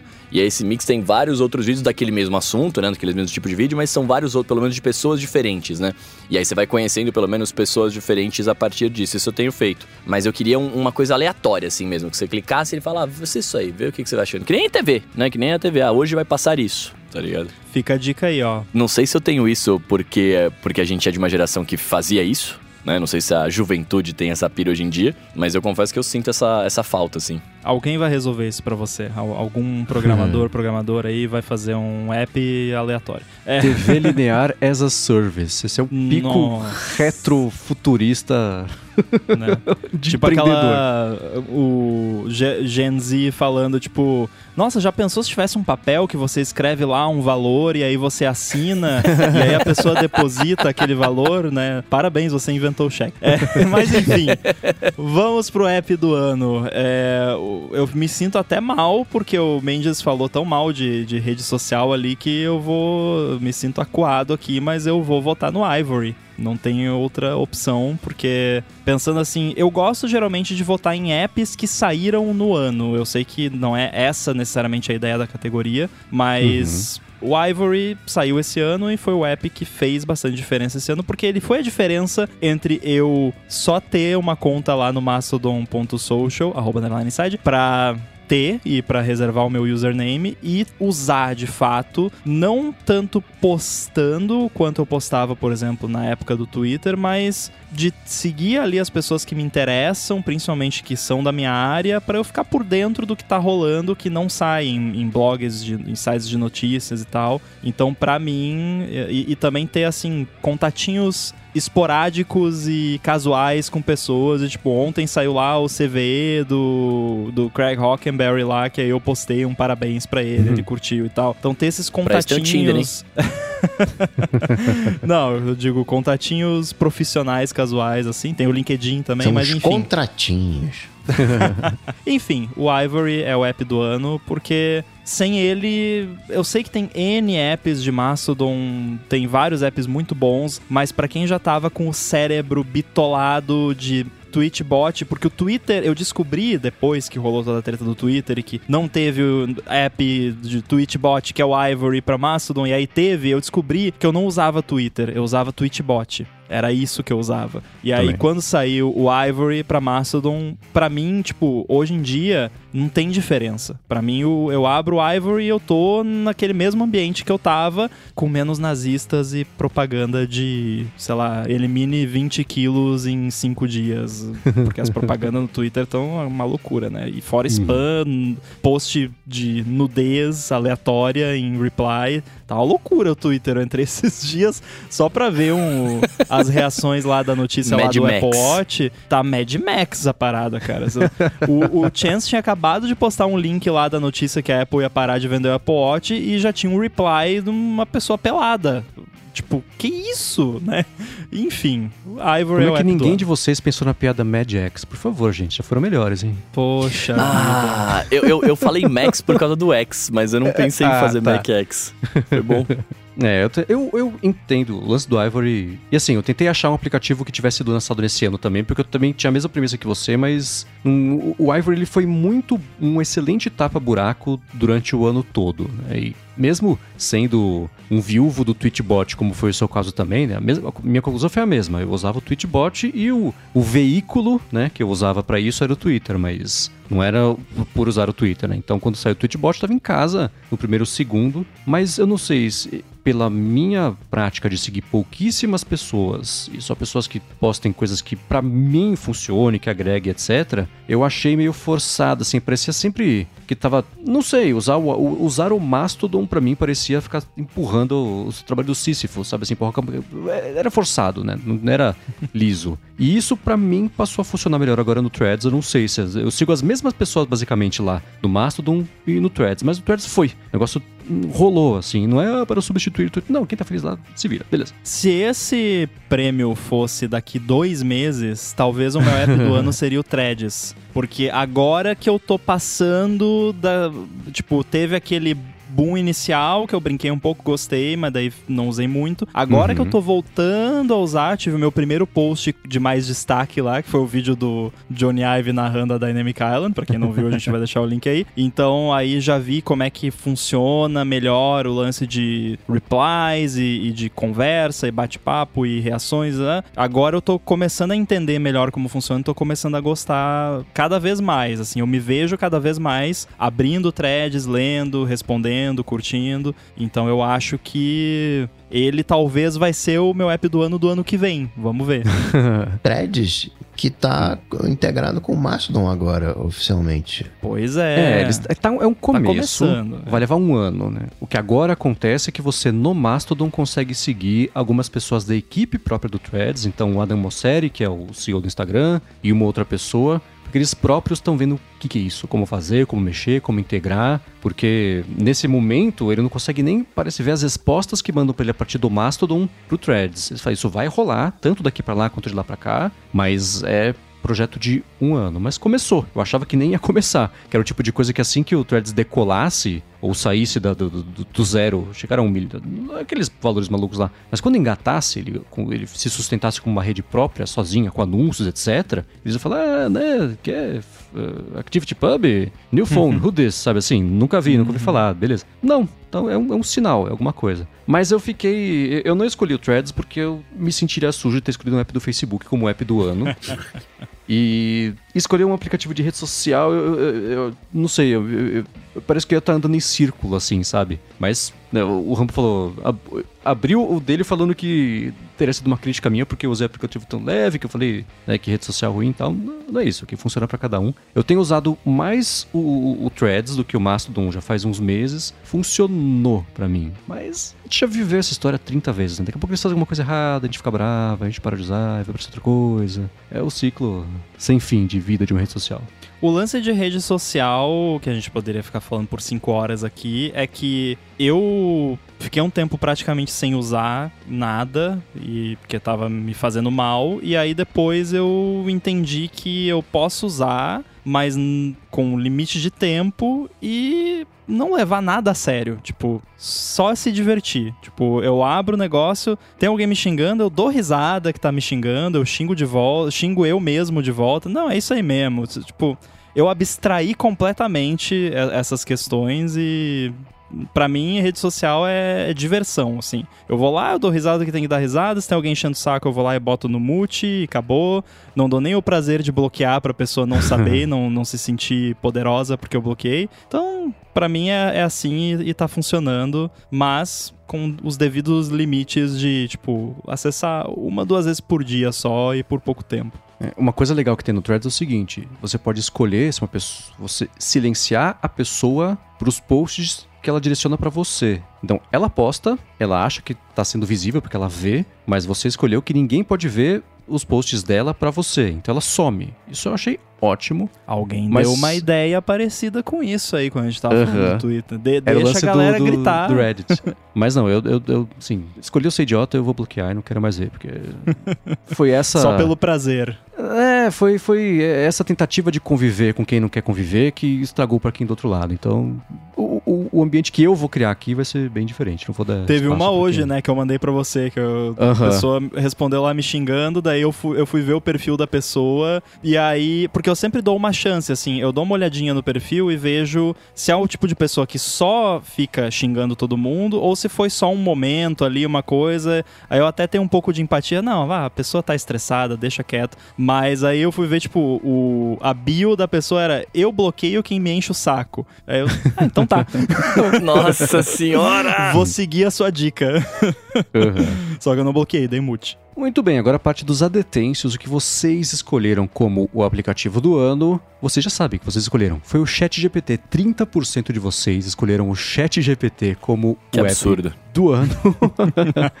eu tenho. Foi. Eu tinha escolhido ele. Lembra que eu falei que eu tinha mudado? Eu tinha escolhido ele como app do ano, mas. Que absurdo. Eu, eu fiz um review interno aqui e concluí que eu não usei o ChatGPT. O aplicativo dele, pra mim, não foi o app do ano. O ChatGPT foi a ferramenta do ano disparado pra mim, do, da, da última década. Disparado, não tem nem o que falar. Mas o app mesmo, eu acho ele mais travado de mexer do que usar no computador. Então, não funcionou. Mas, assim, eu, eu tenho certeza que algumas pessoas que votaram falaram assim: é, é verdade, mas escolhi o ChatGPT porque ele é relevante e importante. Isso, sem dúvida. Mas tá aí 30% de vocês escolheram o ChatGPT. E eu trouxe aqui umas menções honrosas de você, de vocês, né? O Artifact, que vai justamente na contramão do que o Rambo falou. Não quero notícia curada pra mim, apresentada do, pro meu jeito. O Artifact é isso. É do pessoal que fundou o Instagram e saiu depois que o Facebook comprou. E pra quem não lembra, a gente comentou sobre ele algumas vezes aqui, mas ele tem a promessa de oferecer um feed inteligente de acordo com seus interesses. E eles foram implementando um monte de coisa de IA nos últimos tempos. E até implementaram coisa social, você tem nome de usuário, você comenta, a coisa toda. Mas a- o lance deles é: a gente vai apresentar pra você coisas que talvez tenham passado batido na sua timeline principal de redes sociais. Então aqui vai ser um, um cantinho pra você se informar também, sem, né, aquela loucura de, de só ficar bravo com tudo, né? E eles têm ferramentas já interessantes pra fazer resumo. Você customiza a forma como ele faz o resumo pra você, que eu acho uma coisa bem interessante também. Então eles foram tentando aí fazer uma coisa ou outra pra. Não sei, né? É, é, é o contrário mesmo do que o Rambo falou, né? Eles estão. Eles querem te agradar e o, a notícia é o veículo pra eles te agradarem, né? E o aplicativo junta isso tudo. Mas o Artifact foi um dos que vocês citaram. Threads foi outro também. E um que eu achei bem interessante foi o Duolingo, que eles lançaram suporte para música e matemática também. Achei bem bacana isso. Para música eu não sabia. Eu vou deixar na descrição aqui para quem quiser dar uma espiadinha, porque é o tipo de coisa promissora, especialmente pensando no futuro aí com IA, né? Eu quero dizer que eu discordo de você sobre o aplicativo do ChatGPT. Eu adoro o app. Eu ia votar nele, mas eu não quis votar na mesma coisa que os adetêncios, porque eu achei que ia ficar meio sem graça. Eu quis escolher outra coisa. Mas eu ainda acho que o Ivory fez mais diferença como aplicativo pra mim do que o aplicativo do ChatGPT. O serviço, como você disse, né, com certeza foi uh, ganhador aí do ano. Mas sei lá, eu gosto bastante. Eu fiquei muito surpreso quando eles lançaram o app, porque eu esperava muito menos da qualidade de construção do app. E o app eu acho muito bem feito, assim. Ele, ele foge um pouco daquele padrãozão do, do iOS, mas ao mesmo tempo de um jeito que eu sinto que eu tô usando um app nativo e com uns toques legais ali. Ele tem um design minimalista, faz uso de haptics bem interessante, então eu gosto bastante do, do app e, e hoje em dia já para várias coisinhas assim que antes eu iria procurar no Google ou perguntar para carangueja, eu já abro o aplicativo do ChatGPT e pergunto, em vez de fazer isso, e quase sempre ele acerta. Quase sempre. É. Quase sempre Quase. funciona. Muito bem, tipo, gastou quase uma hora aqui, talvez, na primeira categoria. Vamos para a segunda categoria, que foi o produto do ano, seguindo a ordem alfabética aleatória. Dessa vez é o Coca que vai dizer qual foi o produto que mais chamou a sua atenção. Não só uma questão de produto, mas também de empresa. Eu fiquei muito feliz com o o que fez a Raspberry Pi nesses últimos anos, porque a gente sabe que teve a, crise dos chips, aquela coisa toda. O preço aqui no Brasil foi lá no- nas alturas, tá voltando aos pouquinhos. E qualquer empresa eh, normal, entre aspas, aumentaria o preço. E eles não fizeram isso. Eles mantiveram o preço, não vendiam, né? É, Mas é, eles não foram gananciosos no processo, né? Eles, cara, meu compromisso, eu vou vender aqui 50, 60, 70, eu vou continuar vendendo. E, rapaz, não, não, não- não tem para vender. E tem gente que vai dizer, pá, mas se aumentasse aí teria, eu poderia comprar, eu não consegui. E, e foi falta de planejamento, e, e N coisas, mas eu gostei dessa, dessa pegada. Cara, eu não vou aumentar o meu, o meu preço. Talvez, né, a gente tem aquela mania, né? A empresa nem lança o produto, nem se compromete a lançar o produto e a gente acha que tá atrasado, né? Cadê o Apple Car? Cadê né, o Apple Vision Pro? Cadê o Vision Pro, que não lançou ainda, velho? Tá dando um abraço no AirPower. Desde o ano passado eu tava esperando o Raspberry Pi 5. Cadê o Raspberry Pi 5? Não, tá atrasado, já era pra ter aqui o Raspberry Pi 5. E a empresa nunca tinha se comprometido, nunca ah, falou nada. E esse ano ela né, trouxe o, Raspberry Pi 5. Eu sou um fã de, de Raspberry Pi né, pela, pelo jeito que é construído, né, o que você pode fazer com o Raspberry Pi. Basicamente é um, é um computador que você, faz lá o, projeto que você quiser e precisa de um computador, de um cérebro para isso. Coloca lá o Raspberry Pi que ele vai dar conta. Até pilha, né? Faz o, o, o, o Raspberry Pi funcionar. Eu tive um problema de luz é, e ficou baixinha a, a- a intensidade, entre aspas, né? Os engenheiros eletricistas vão curtir. A voltagem ficou baixinha, mas mesmo assim com a voltagem baixinha, o Raspberry Pi estava funcionando. Funcionava nada, a televisão não funcionava, não funcionava a geladeira, não funcionava nada. Mas o Raspberry Pi funcionava, o modem de internet também funcionava. Então, extremamente enxuto, bem construído, sólido. Eu quando peguei o, o- meu primeiro Raspberry Pi, né, que foi o 4, que eu falei, pô, agora tá bom, né? Porque antes era, era um, entre aspas, um smartphone, né? A USB não era uma USB de verdade, né? a rede não era uma rede de verdade, leia-se, né? Um- uma rede gigabits, Wi-Fi, né? Tinha uma série de restrições. No Raspberry Pi 4 acabaram essas restrições, virou um computador de, de verdade. E a gente, né, quando tem aquela coisa, tá dando erra- errado, né? É culpa do sistema operacional, liga, desliga a máquina, liga de novo, né? Faz aquele boot, né? Sai do Fusca, entra no Fusca. E eu não me lembro dessas falhas no Raspberry Pi. Claro que teve, eu precisei reiniciar, que estava travado. Claro que teve, mas não é uma coisa que me impacta. Né? Eu não consigo dizer que. Quando foi a última vez que eu tive que reiniciar o Raspberry Pi? Eu não lembro de um, de um problema que eu tive com ele. Às vezes o processamento vai lá em cima, né? A gente às vezes exagera um pouco na máquina, e a máquina quando volta ela fica meio capenga, né? Mesmo quem tem Mac, quem tem Mac e abre o Adobe assim umas três vezes e fecha, tem que dar uma reiniciada, porque né, o, o Mac ele fica meio zureta e o, o Raspberry Pi roda redondinho, como um servidor tem que ser, né? Como uma máquina né, que roda Linux costuma ser. Então, assim, é um- uma ode ao Raspberry Pi, o que eles fizeram, né? E eu fiquei, pessoalmente, quando a gente faz uma aposta em alguma coisa e ela se concretiza, a gente fica feliz. Né? Não porque acertou, mas porque tá com uma, uma... tá entendendo o movimento que tá acontecendo. E eu fiquei muito feliz, né? Quando eu optei, não, vamos aqui, a, a RM aqui é, é, tem coisa aqui, né? Tem, tem algo aqui. E no final do ano, né, a Apple chegou e falou: não, tá, a gente tá aqui também, né? A gente tá migrando, trazendo os nossos computadores para RM, porque realmente é algo estável, sólido, robusto. Então, Raspberry Pi 5 e toda a família e toda a empresa. Olha, eu concordo com a ode ao Raspberry Pi, que realmente é, é um computadorzinho muito maneiro e eu não conseguiria mais ficar sem ele aqui, principalmente com o lance do Pi-hole na rede e tal. É muito maneiro mesmo. É, eu, eu, eu gosto muito também dele. Eu consigo ficar sem, né? Eu não tenho. Eu também não sei fazer nenhum projeto. Então eu consigo ficar sem, mas me, me agrada muito as, uh, ver vídeos de pessoas fazendo e as possibilidades do que dá pra ser feito com ele, saca? Eu acho o Raspberry Pi é sinistro mesmo. É, eu tô nessa também. Eu nunca cheguei mais perto do que, sei lá, de ver ele em foto na internet. Nunca foi uma coisa que eu fucei.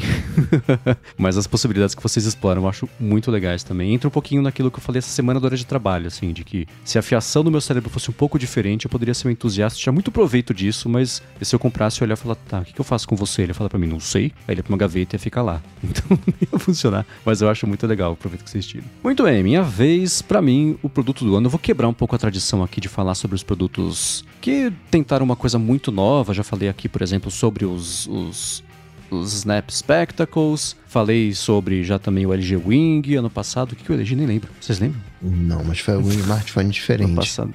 Quem falou foi você? Ano passado foi aquele telefone que ia ficar acendendo atrás, que eu já esqueci qual que é o nome até. Mas nesse ano, assim. Nothing Phone. Nothing, nothing phone. phone. exatamente, né? Mas nesse ano, para mim, o, o, que mais mudou foi o MacBook Pro. Porque tanto de um ano, do fim do ano passado com o 2, com o M3 agora também, é, é, é, muito bizarro um produto ter, sei lá, 40 anos de vida e ele tá. Nem gente faz isso, né? Tá na melhor fase da vida e tá voando baixo. Então, esses avanços, tá empolgante ver os avanços de novo de uma coisa que parecia meio abandonada até uns anos atrás, até recente, né? Por conta de todo o lance de iPad, Apple não sabia o que ela queria fazer com computadores, o que é um computador, se presta, se não presta. Mas primeiro eu próprio tirei proveito disso, que comprei no comecinho desse ano o MacBook Pro M2 e saiu menos de um ano depois do M2 já saiu o M3 que segue acelerando, não tá tão na aceleração tão gigante quanto do Intel pro M1, até do M1 pro M2 também, mas está na direção certa. Eu acho isso muito legal e empolgante. Eu não consigo é que nem sei lá, eu sei que quem tem um Galaxy Tab usa e gosta e tá feliz, sejam felizes. Mas eu não consigo imaginar o Galaxy Tab como um concorrente do iPad, por exemplo, porque são filosofias diversos diferentes. É uma coisa. É, são, são, são coisas. Não tem. E mesmo assim, no mundo Android, tem o Galaxy Tab, tem o Fire Tablet da Amazon, que ela vende de dúzia, porque ninguém compra, e só, né? O Google lançou agora o Pixel Tab, bacana, promissora a ideia de você colocar no dockzinho lá, ele carregar, virar caixa de som, virar display conectado. Isso é super legal. Daqui a um ano a gente vê se isso ainda tá. Se ainda existe, se pegou, se tem mais produtos parecidos. E o MacBook Pro acho que é meio igual, assim, né? Pelo, tudo bem que ele não é barato, mas o desempenho. E a Apple fala sobre desempenho versus consumo de energia, né? Porque não é uma coisa, não é um problema, porque né, a energia para carregar um computador é barata, mas isso impacta no quanto dá para o processador puxar, são outras coisas todas juntas ali. No quanto que, ele esquenta. Outra coisa importante, né? Então eu não consigo mais pensar assim, o MacBook Pro ou qual outro laptop de, de grande consumo, eu sei que ele é caro, não é para todo mundo, o ponto não é esse. Mas não consigo imaginar um concorrente dele do lado do Windows, assim. Ele já tá dando voltas aí né, na concorrência, que eu acho uma coisa bem bacana e que legal ver isso acontecer com um produto que tava respirando por aparelhos até, sei lá, uns três anos, quatro anos atrás e era meio preocupante. Para mim foi produto do ano. Isso que é engraçado, você falou, né?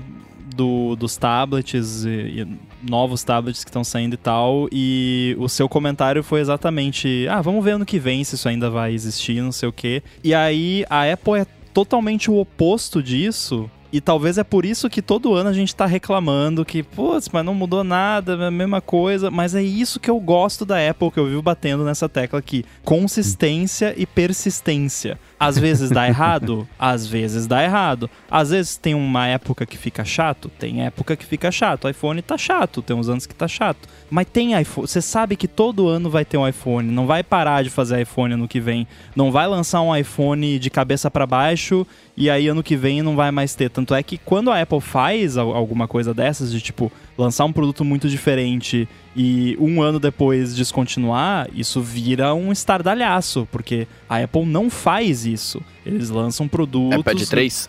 É, exatamente. Desculpa, aqui. Não, mas ainda assim, quando lançou o iPad 4, ele ainda seguia os mesmos. Não foi tipo um iPad super diferentão que não deu certo e eles desistiram. Eu acho que o mais próximo disso que ela chegou recentemente foi a Touch Bar mas que não morreu tão. devia ter morrido antes, né? Demorou para matar justamente porque tem essa coisa de não, vamos continuar, vamos empurrar com a barriga. No caso da Tatibar, eles empurraram com a barriga, né? Porque realmente não evoluiu. É que eu acho que tem um tempo de maturação também, né? E aí tem que testar. Tipo, no começo ninguém gostou, depois no final parecia que tá no começo, aquela coisa toda, né? Mas, pô, podia ser que depois de um tempo emplacasse, né? Então deixa ver o que acontece. Mas realmente, eu também achei que ter morrido antes. O iPad, no começo, ah, quem é que vai querer? É só um iPhone esticado, é um iPhone grande, é um, iPad, é um iPod gigante, que horrível. Aí agora, qual é a única constante no mercado de tablets desde que existe o iPad? O iPad. Tanto é que uhum. virou, é tipo, é o band-aid dos tablets. É band-aid, né, que é o, o, adesivinho de curativo, e o iPad é tablet. Tem, tem até um post que viralizou uma vez do Facebook da pessoa. Ah, galera, eu tô querendo comprar um iPad, qual a melhor marca de iPad para comprar? Apple. então, assim, é, é bizarro. Então, eu gosto dessa consistência, eu acho que é isso também que, que se mostra na linha de Macs e tal. Mudou, voltou, deu uma. virou meio retrô agora agora, os, os portáteis, né? Voltou um pouquinho aquele design mais quadradão e tal, que algumas pessoas gostam mais, outras menos, mas o fato é consistência, persistência e vai melhorando. E o, o que mais me incomoda é que lança, né? Ah, do M1 pro M2. Ah, mas não mudou tanto assim o, né, questão de performance e tal, do M2 pro M3, ah, mas não mudou tanto assim. Daí eu vejo todo desenvolvedor que comprou, nossa, olha aqui o Xcode, meu projeto tá compilando 30 segundos mais rápido no M3, e aí eu fico, ah, tipo, me roendo, não, não, né, eu fico falando que, que nem eu falo não pro Yoshi, eu falo pra mim, não, não vai comprar. E, mas esse eu consegui resistir até agora, não comprei. Mas é bizarro. Eu fico. Hoje eu tava aqui usando o M1 Max, que eu tô com o, o beta do macOS, beta do macOS, beta do Xcode, tudo beta dá um monte de problema. Aí uma hora eu abri o Activity Monitor, que eu, alguma coisa não tava funcionando direito. Tinha dois processos do Xcode lá travado em 100% de CPU há horas. E eu não percebi, porque, tipo, tem CPU de sobra, pode ficar comendo CPU aí, tá de... e sem ventoinha, porque na época do Mac Intel, se rolasse isso, a ventoinha ia disparar e aparecer que o Mac ia sair voando, e aí você ia ver em 5 minutos e lá ia matar o processo. No Apple Silicon não, você tem que usar aquele fan-fan que eu fiz pro primeiro de abril lá, pra simular o barulho de ventoinha. Então, cara, muito é, é muito maneiro. É, eu gosto muito dessa, dessa linha toda de Apple Silicon, é, não tá perfeita, né? Mas tá muito maneiro. Bom, produto do ano, eu vou fazer uma coisa que vai parecer um pouco contraditória, mas eu vou eleger o iPin como produto do ano. e... Acho que minha internet tá caindo.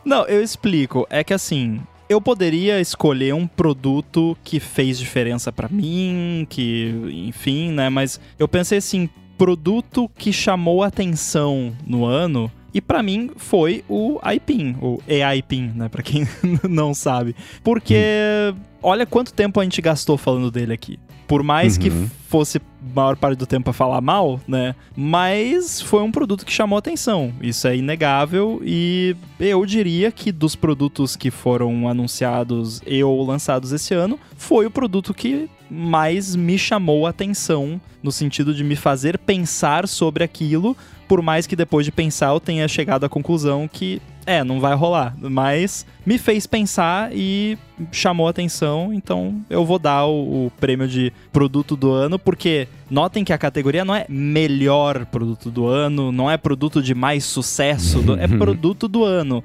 Ela é genérica por um motivo. Então, quando eu penso produto do ano, eu penso top of mind. Qual é o produto top of mind do ano para mim? AI PIN.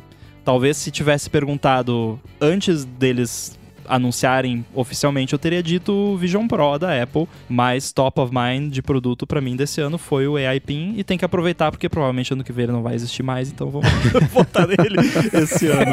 É a única chance. É o ano do produto, né? O produto do ano que você escolheu. Exato. É, a minha coceira para escolhê-lo como produto do ano foi grande, e acho que todo mundo apostou que eu escolhi justamente por esse histórico de escolher produtos criativos, diferentes, etc. Mas a conclusão a qual a gente chegou durante os trocentos episódios que a gente falou sobre ele aqui é que, assim, mais fácil. Depois que ele foi anunciado, traço, né? Sumiu, ninguém falou sobre ele. Tudo bem que logo depois dele ser anunciado aconteceu todo o lance do Sam Altman, que roubou holofotes geral, e aí tudo voltou ao normal, Eles esqueceram ainda que deram azar, antes. né? É, pois é, né? O timing não foi bom, mas não sei. A gente concluiu ele, ele é um, um, um, um erro bem intencionado. E, assim, se ele tivesse uh, tido um pouquinho mais de, de, Não sei, não de motivo pra existir, que os outros que eu escolhi também não tinham. Mas ainda assim, sei lá. É, foi um furo na água maior, eu achei. Mas Eu concordo com você que esse ano, tirando. Ele foi eleito o produto do ano da, da Time, eu acho, não foi? A gente já falou Um sobre dos. isso aqui. Né? então, então é, é, é isso e.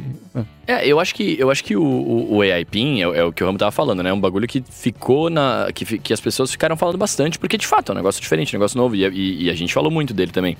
Mas acho que pra mim o que mata ele, que, que é o que. Um, dos- um dos motivos pelos quais eu também não escolhi ele como, como meu produto do ano, é pelo lançamento, o lance que você. que eu descobri isso. Eu só, eu só descobri isso quando lançou. Não sei se essa informação tava valendo antes. É, que é o lance que você precisa ter a- um, um número de telefone a mais, aquela coisa toda, que aí isso impossibilitaria uma série de usos, né? Uma série de coisas. Então, isso me deu uma, uma, uma brochada na forma como, como talvez a gente tivesse que usar ele, mas todo o hype do produto, todo o jeito diferente, toda, toda a criação dele é muito da hora mesmo, cara. Eu, eu queria muito poder testar, pegar ele em mãos pra testar, saca? É. Ele é o. A gente vai olhar pra coisas daqui a dois, três anos que saíram que vão ser esse espírito, só que certo, né? Vai olhar pra ele e falar, "Ah, o pai dele é tipo Newton. Olhar pro iPad, olhar pro Newton e falar, né? É a mesma coisa. A gente vai olhar pro iPin e falar, cara, vocês erraram na mosca em várias coisas e foi uma pena não terem dado certo, mas é, é a vida, né? É o Motorola. É, o- é a, é a- Ah, esqueci. A, a Lapdoc do Motorola Atrix, cara. É a mesma pilha. Ele seria mó da hora se lançasse hoje em dia uma coisa Uhum. dessa. Pois é. Pra mim, né? Muito bem, seguindo agora com vocês escolheram como produto do ano o Apple Vision Pro. Concordo em teoria, vamos ver no ano que vem com ele lançado mesmo, né? Por outro lado, o AI Exato. Pin também foi anunciado nesse ano, acho que ele vai ser lançado só no começo do ano que vem. Então, tá, tá justo, né? E, assim, vocês escolheram, a maioria escolheu o Apple Vision Pro, teve uma outra menção honrosa, incluindo o AI Pin, já tô antecipando aqui, mas acho que é outra coisa que dominou de junho a, sei lá, agosto, talvez, e depois sumiu um pouco É. das notícias, porque a Apple não falou mais nada, né? Mas ainda assim, agora Ah, tá mas que a gente vai reaquecendo falar disso ano que motores. É, então, né? Agora começou a reaquecer os motores. O Gurman falou que o lançamento deve ser em fevereiro mesmo. Acho que ele divulgou isso hoje. Vi passando na timeline rapidinho. Então, a gente já viu a Apple convidando de novo jornalistas para fazer lá a visualização de vídeos que eles capturaram em 3D. A gente falou sobre isso no, numa fonte na segunda-feira, eu e o Felipe. Então, o Apple Vision Pro ele corre o risco de ser o campeão desse ano e do ano que vem se a Apple contar essa história direito e não, não acontecer que nem o iPin, né? Anunciou, ê! E Ano que vem ele pode ganhar várias categorias, então. Ele É pode ganhar verdade, produto né? do ano, pode ganhar polêmica do ano, pode ganhar atrapalhada do ano. Tudo vai depender, né? Quantos gates vão ter? Porque vai ter gate. Ah, vai ter certeza. muito gate, com vai ter certeza. esquenta cara gate, vai ter um iGate. montão. Ah, nossa, É. verdade. Vai ter o vômito gate da galera que fica tonta. vai ter muito gate ano que vem, com certeza. É, verdade. A gente pode botar um gate do ano, hein? Como, como categoria Nossa, nova. Pode ser. verdade. É. Pode ter, verdade. hein? Da hora. Mas é, faz sentido. É um.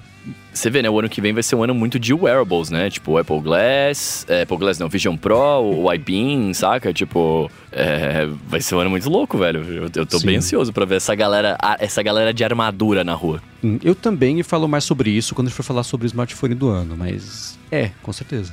O mais legal é que eu me inscrevi pra receber um development kit do Vision Pro e ninguém nunca vai saber se eu recebi ou não, porque eu não posso contar.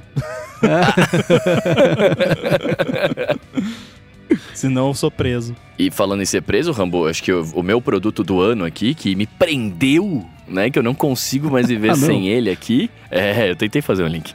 É, é, o, é, o, é o DJI Mic, que é esse que vos falo no momento, o microfone que eu tô usando pra falar com vocês aqui agora. Cara, esse microfone, ele mudou a minha vida, assim, no quesito de ter que carregar coisas no meu dia a dia, saca? É, antes eu tinha que carregar um mic grandão, com mochila, né? Enfim, levar um monte de coisa. Agora, cara, eu levo só o miczinho pequenininho, a lapelinha pequenininha, conecto no iPhone pelo USB-C, né? E passo meus arquivos lá, gravo, já era, tá, cara, assim, tá uma maravilha de coisa de peso que eu não carrego mais, fora que a qualidade do microfone é ótima, passa coisa na TV, já gravei retake de dublagem com ele, um monte de coisa. Sim, esse microfone é maravilhoso, cara. Vida útil de bateria, é, é, interface pra mexer, é, a própria vida útil de, de- Vida útil, não, desculpa, a própria memória interna dele, que tem, né, 15 horas de gravação em cada microfone, assim, é, é- cara, é incrível, incrível, incrível, incrível. Foi, acho que, eu não sei o tempo que vai durar a, a- bateria dele, né, assim, no- ao longo dos- do, do tempo usando, mas enquanto estiver funcionando, cara, isso aqui, pra mim, foi o- o- o produto game changer da minha vida, assim, saca? Eu acho impressionante que ele é sem fio, né? E quando é. você grava aqui conosco, no- tipo agora na live aqui, você tá usando ele sem fio e não tem delay, a qualidade é muito boa, mas o mais bacana é que você tá usando ele sem fio aqui, mas você tá gravando nele. Então a qualidade fica ainda melhor, porque ele tem ali a gravação própria dele. Sim. Mas, cara, se tivesse que usar o áudio como tá aqui na, na gravação ao vivo, já ficaria muito bom. Então, realmente é um produto fantástico. E ainda usando o Apple Pencil como suporte, melhor ainda. É, isso aí é um pouco de preguiça, mas é que, cara, eu, eu não tô. Eu, eu confesso que eu tô muito preguiçoso até eu mudar de apartamento, eu não vou adquirir nada de estrutura, estrutura nova, assim. Eu vou mudar, aí eu vou ver o que vai caber lá direitinho, aí eu vou, vou comprar, saca, as coisas. Mas eu prometo que em 2024 eu vou ter um pedestal bonito pra gente gravar. E essa escolha, Bruno, não é só sua. Porque o que eu tenho visto de vídeos onde a pessoa tá usando esse microfone, coloca na blusa, Sim. né? O encaixe, né, tá bem popular. Verdade. Os mics de lapela, num geral, eles estão populares, assim, pra internet, né? Eu vejo vários vídeos de gente... Que aí, enfim, eu não vou saber a marca, e nem, nem recomendo, porque são marcas genéricas, né? Mas eu vejo vários vídeos de pessoas mostrando, tipo, áudios de super microfones de lapela pequenininhos. Tá assim, o lapela Cara, a sem Rode fio, tem ele... um. A Rode Tem, tem, um tem, a Rode muito tem bom, também. é, Smart Lave Plus, acho- porque tinha o Smart Lave, daí eles lançaram o Smart Lave Plus, que eu usava na época da, da produtora de vídeo lá e era fantástico. Tipo, você plugava ele no iPhone, na época que o iPhone tinha entrada de. de- né, hoje em dia deve ser Lightning e já deve ter uma MP2. versão USB-C. É, e, cara. É maravilhoso, eles tinham um próprio app deles também, que gravava o áudio qualidade boa. E eu acho, se eu não me engano, o meu irmão, lá do WR Kits, até hoje ele ainda usa um Smart Lave pra gravar todos os, os vídeos do canal dele lá. Ele usa um Smart Lave, grava no iPhone, depois junta lá com o vídeo. E a câmera dele é um iPad, olha que legal. então Ah, é que tudo, da hora. tudo gravado, shot on iPad. Olha! É, mas essa que é a graça do microfone, né, cara? Se você cuidar bem dele, ele dura anos e anos e anos, né? Uhum. Então... Dá bem, que não é barato. É. Agora, menções honrosas. Teve, claro, o AI Pin. Eu quero mandar um abraço para quem respondeu menções honrosas aqui. Produto do ano, a minha bicicleta nova. Gostei muito de saber que você comprou bicicleta nova. Aproveite. E uma coisa inédita, temos uma menção honrosa em tempo real que o Felipe Espósito tá aqui acompanhando a gravação ao vivo e mandou. Deixa um voto pro Meta Ray-Ban. Ele comprou na viagem dele os óculos do Facebook Bem que tem lembrado. o, a câmera ali, etc. É, quando eu falei agora há pouquinho, né, que eu tinha listado os Snaptacles, Snap Spectacles, Snaptacles, Snap Spectacles. Cara, agora é Snaptacles. Snaptacles, é. Eu vou inclusive sugerir pra eles.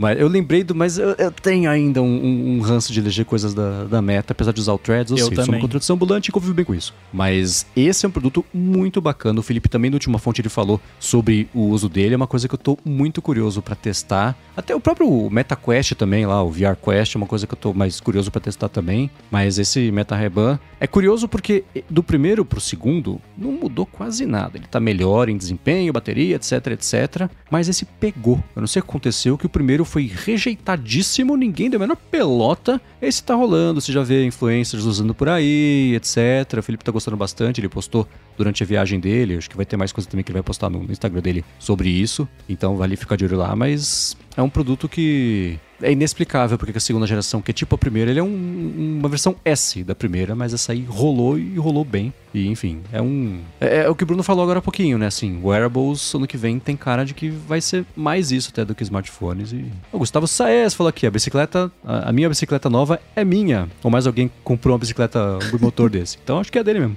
Gustavo, eh, abraço pro Gustavo, tá acompanhando ao vivo aqui também. Muito bem, terceira categoria da votação, smartphone do ano. Eu vou falar logo a minha escolha para sair da frente e aí vocês discutem o, o que vocês querem falar sobre minha escolha ou não, vocês escolhem também. Mas para mim o telefone do ano não foi nenhum. Não aconteceu nada esse ano. A gente vai olhar para trás para 2023 e parecer que ninguém lançou. Quem tem telefones da Apple fala que o iPhone foi o melhor. Quem tem os da Samsung teve. é, a gente vai falar sobre a escolha de utensílios que os da Samsung são melhores, mas o que, que aconteceu? O que, que evoluiu? O que, que apareceu de diferente? Nada. Foi o ano que foi mais velocidade, atitude de cruzeiro. O Rambo tá fazendo uma careta. Quero ser refutado ao vivo aqui, mas. Tirando o que a gente já sabe, bateria, câmera, Não, você não vai ser refutado porque isso é totalmente subjetivo, né? Então, se você acha que é nenhum, é nenhum. Eu gosto de ser criativo nas escolhas quando dá, porque às vezes realmente é difícil. Mas assim, a categoria de novo, não é melhor smartphone do ano, é smartphone do ano. O que isso significa para você, né? Uhum. Dá uma de psiquiatra, como você se sente sobre isso, né? É, então. Então, para mim, assim, é, smartphone do ano, para mim, assim, o que que me chamou a atenção esse ano, que eu vi de smartphone, que eu pensei, nossa, que legal isso queria. Talvez vocês se lembrem que eu compartilhei com vocês lá no, no grupo, que foi, deixa eu ver o nome aqui porque, né? É o TCL40 Next Paper, NXT Paper, acho que deve ser Next Paper. E assim, ele tem N problemas por conta do que foi feito, mas é mó legal. E eu acho legal que alguém tenha feito isso, que ele tem uma tela que é meio que um simula um e-ink, mas não é bem e-ink, mas é, mas não é. e ela é por conta disso ela é matte, né? Ela não é, não reflete. Ela é fosca. Ela é fosca. Nossa, que como é bom o português, né? ela é fosca e ela tem uma textura um pouco mais meio parecido com papel, assim, ó, Bruno, você ia gostar. Então, cara, para mim esse é o smartphone do ano, não porque ele é o melhor, eu não comprei, eu não sei, mas porque foi o smartphone que lançou esse ano que eu vi, porque eu sempre vejo os vídeos do MKBHD lá, de todos os smartphones que ele faz e tal, e às vezes eu olho, tipo, tá, legal, é tipo o iPhone, né? Tipo, o Google Pixel, os outros e tal. Pô, legal, tem um negocinho de AI na câmera que faz a lua fake, pô, maneiro. Agora, esse eu vi e falei, nossa, que legal, queria isso. Eu ia querer o, os downsides disso? Provavelmente não. Por isso que a Apple não faz um smartphone assim, porque a gente sabe como é que funciona e tal. Então, talvez se daqui a cinco anos der para ter uma tela assim com 120 FPS, com toda a reprodução de cor e tudo aquilo que a Apple se preocupa, né? ou se eles conseguirem reproduzir isso de alguma forma com um acabamento diferente, tipo o acabamento do Studio Display, aquela outra versão no iPhone Pro, talvez, de repente rola. Mas foi o smartphone que lançou esse ano que eu vi e falei, queria isso, né? Independente do, dos downsides e tal, achei maneiro.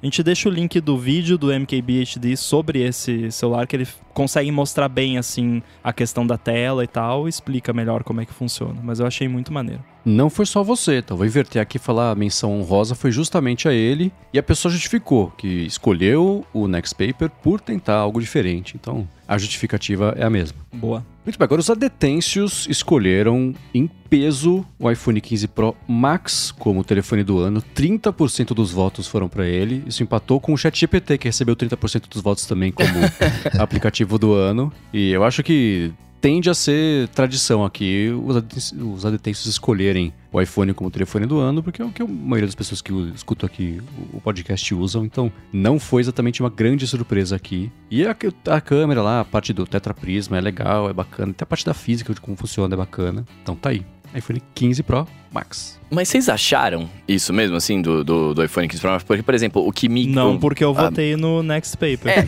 não, tudo bem, mas vamos, vamos, vamos pegar os, a, a escolha dos adetens aqui e destrinchá-la um pouco. Porque eu, pra mim, assim, o, o 15 Pro Max, beleza, tem um monte de coisa legal, não sei o quê, e eu tava no 13, então pra mim foi o upgrade legal. Mas, cara, eu acho que pra mim o grande diferencial, assim, pro meu uso, pra minha vida, é o USB-C. De resto, cara, eu não achei nada mega, mega, mega, como a gente falou, né, enfim, no, nos programas e tal. E usando ele, assim, né, logo que lançou, eu, eu, beleza, é muito da hora, lindo, maravilhoso, bateria da hora e tal. Mas eu achei, é um iPhone, tá ligado? consistência e persistência.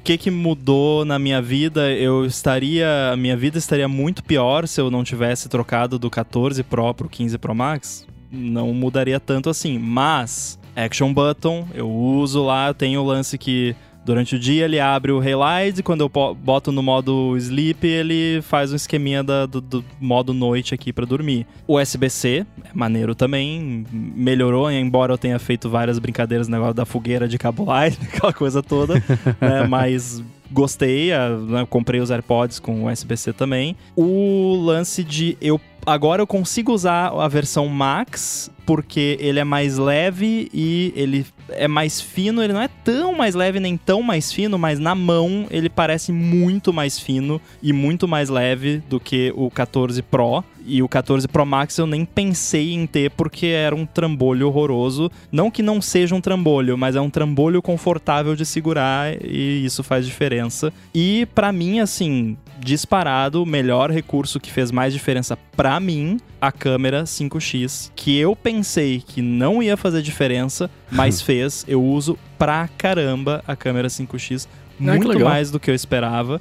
E a qualidade dela também é muito melhor do que acho que todo mundo estava esperando, que a qualidade não seria tão boa quanto é, porque normalmente quando dá zoom, a qualidade, mesmo sendo zoom ótico, com a lente separada e, e sensor, a qualidade dá uma decaída. E, e a, essa lente 5x não tem muito trade-off de qualidade, assim, talvez mais no escuro e tal, mas cara, tô usando bem mais do que eu esperava. Então, tô bem feliz, assim.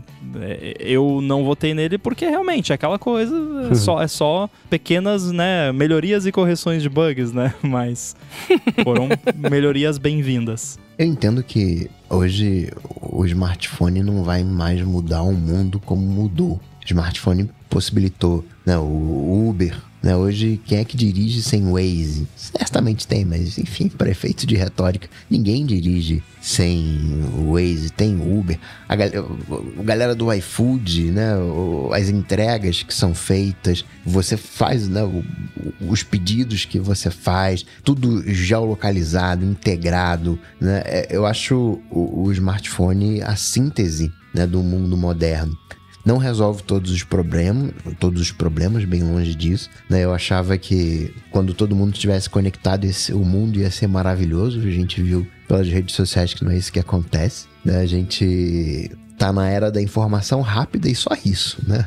A gente não entende a informação. Uhum não sabe digerir, não sabe processar, mas o, o, o, smartphone tem essa junção, né? Juntou câmera, né? Juntou vídeo, juntou áudio, né? Tanto na produção de conteúdo, como o Rambo falou uh, do irmão, quanto no consumo de conteúdo, né? O smartphone ele é um, um dispositivo central, mas não tem nada que a gente possa colocar nele que vai causar o impacto que ele causou. Né? Hoje, esse, esse impacto, sei lá, é, para usar aquela palavra que né, o empreende, é, empreendedor gosta muito, né? Disruptivo, tá em outro lugar. Né, tá no, no, no carro autônomo, tá em né, outros lugares, não tá mais no, no smartphone. Então entendo completamente essa visão do, do Mendes, né? Não tem nada de novo e nem vai ter. Até uma hora que surgir alguma grande novidade, mas vai ser algo a lá MacBook Pro né, como produto do ano para manter ele relevante do que propriamente eh, causar um estardalhaço e ser disruptivo no mercado.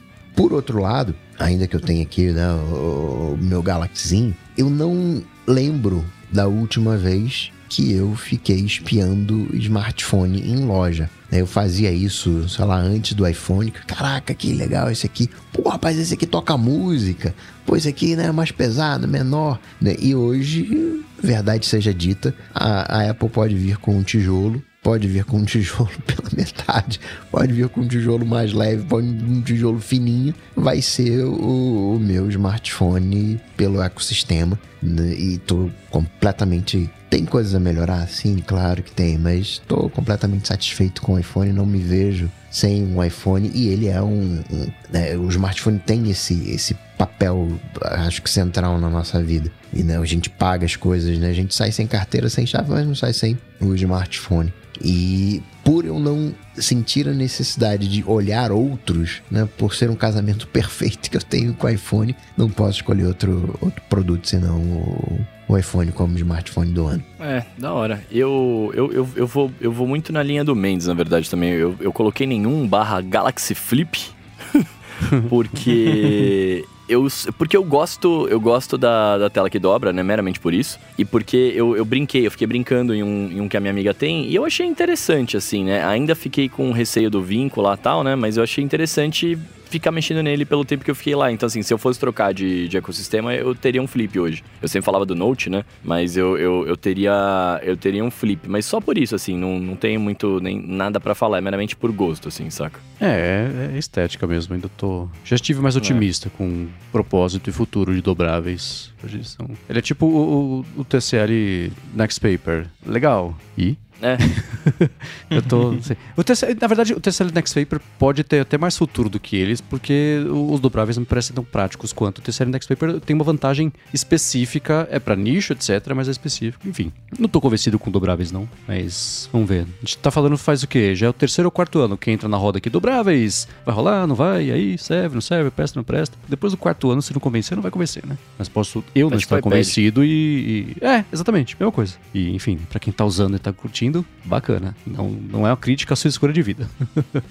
Muito bem, seguindo aqui. Né, é, a gente falou sobre as menções honrosas. O terceiro for the Next Paper foi a, a, principal aqui da galera, porque smartphones do ano foi, foi bem difusa a escolha. Vamos para boa notícia do ano, trazer um pouco de, pessimi de pessimismo, de otimismo aqui pro episódio. Rambo vai começar com a boa notícia que mais chamou atenção em 2023. Putz.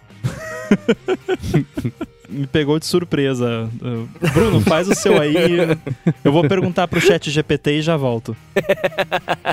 tá. Ó, pra mim, cara, eu coloquei aqui o lançamento da Audible no Brasil. Primeiro porque eu tô gravando vários livros lá, então se você quiser assinar Audible no Brasil vai me ouvir lá. É, segundo porque, cara, é, audiolivro não é novo, né? Já tem faz tempo, tudo, mas era tudo em inglês e tal. E eu acho né? Assim, é uma, é uma visão muito, muito otimista né, com relação a, a, ao consumo de livros no Brasil, mas eu espero que tendo uma forma mais fácil entre aspas, de você consumir um livro, porque querendo ou não, ler um livro é trabalhoso, né? Você parar, é você ler, você entender o negócio. A gente tá com uma cultura muito grande de podcasts hoje no Brasil e as pessoas ouvem muito podcast, né? Por que não ouvir livros? Né? Tem muita gente que ouve livros no, carro, no trânsito, etc. Então, assim, é, gostaria que isso impactasse o público brasileiro num geral. Eu sei que é um stream, eu sei que é uma assinatura, eu sei que é dinheiro e tal, mas ao mesmo tempo, cara, não é tão caro para pro catálogo enorme que, que a Audible tem lá, né? Então, assim, isso me traz uma esperança e, e até para mim mesmo, porque eu não era o cara que mais lia livros no Brasil, eu, eu, eu gostava, eu gosto muito de ouvir e, e, não tanto de ler. E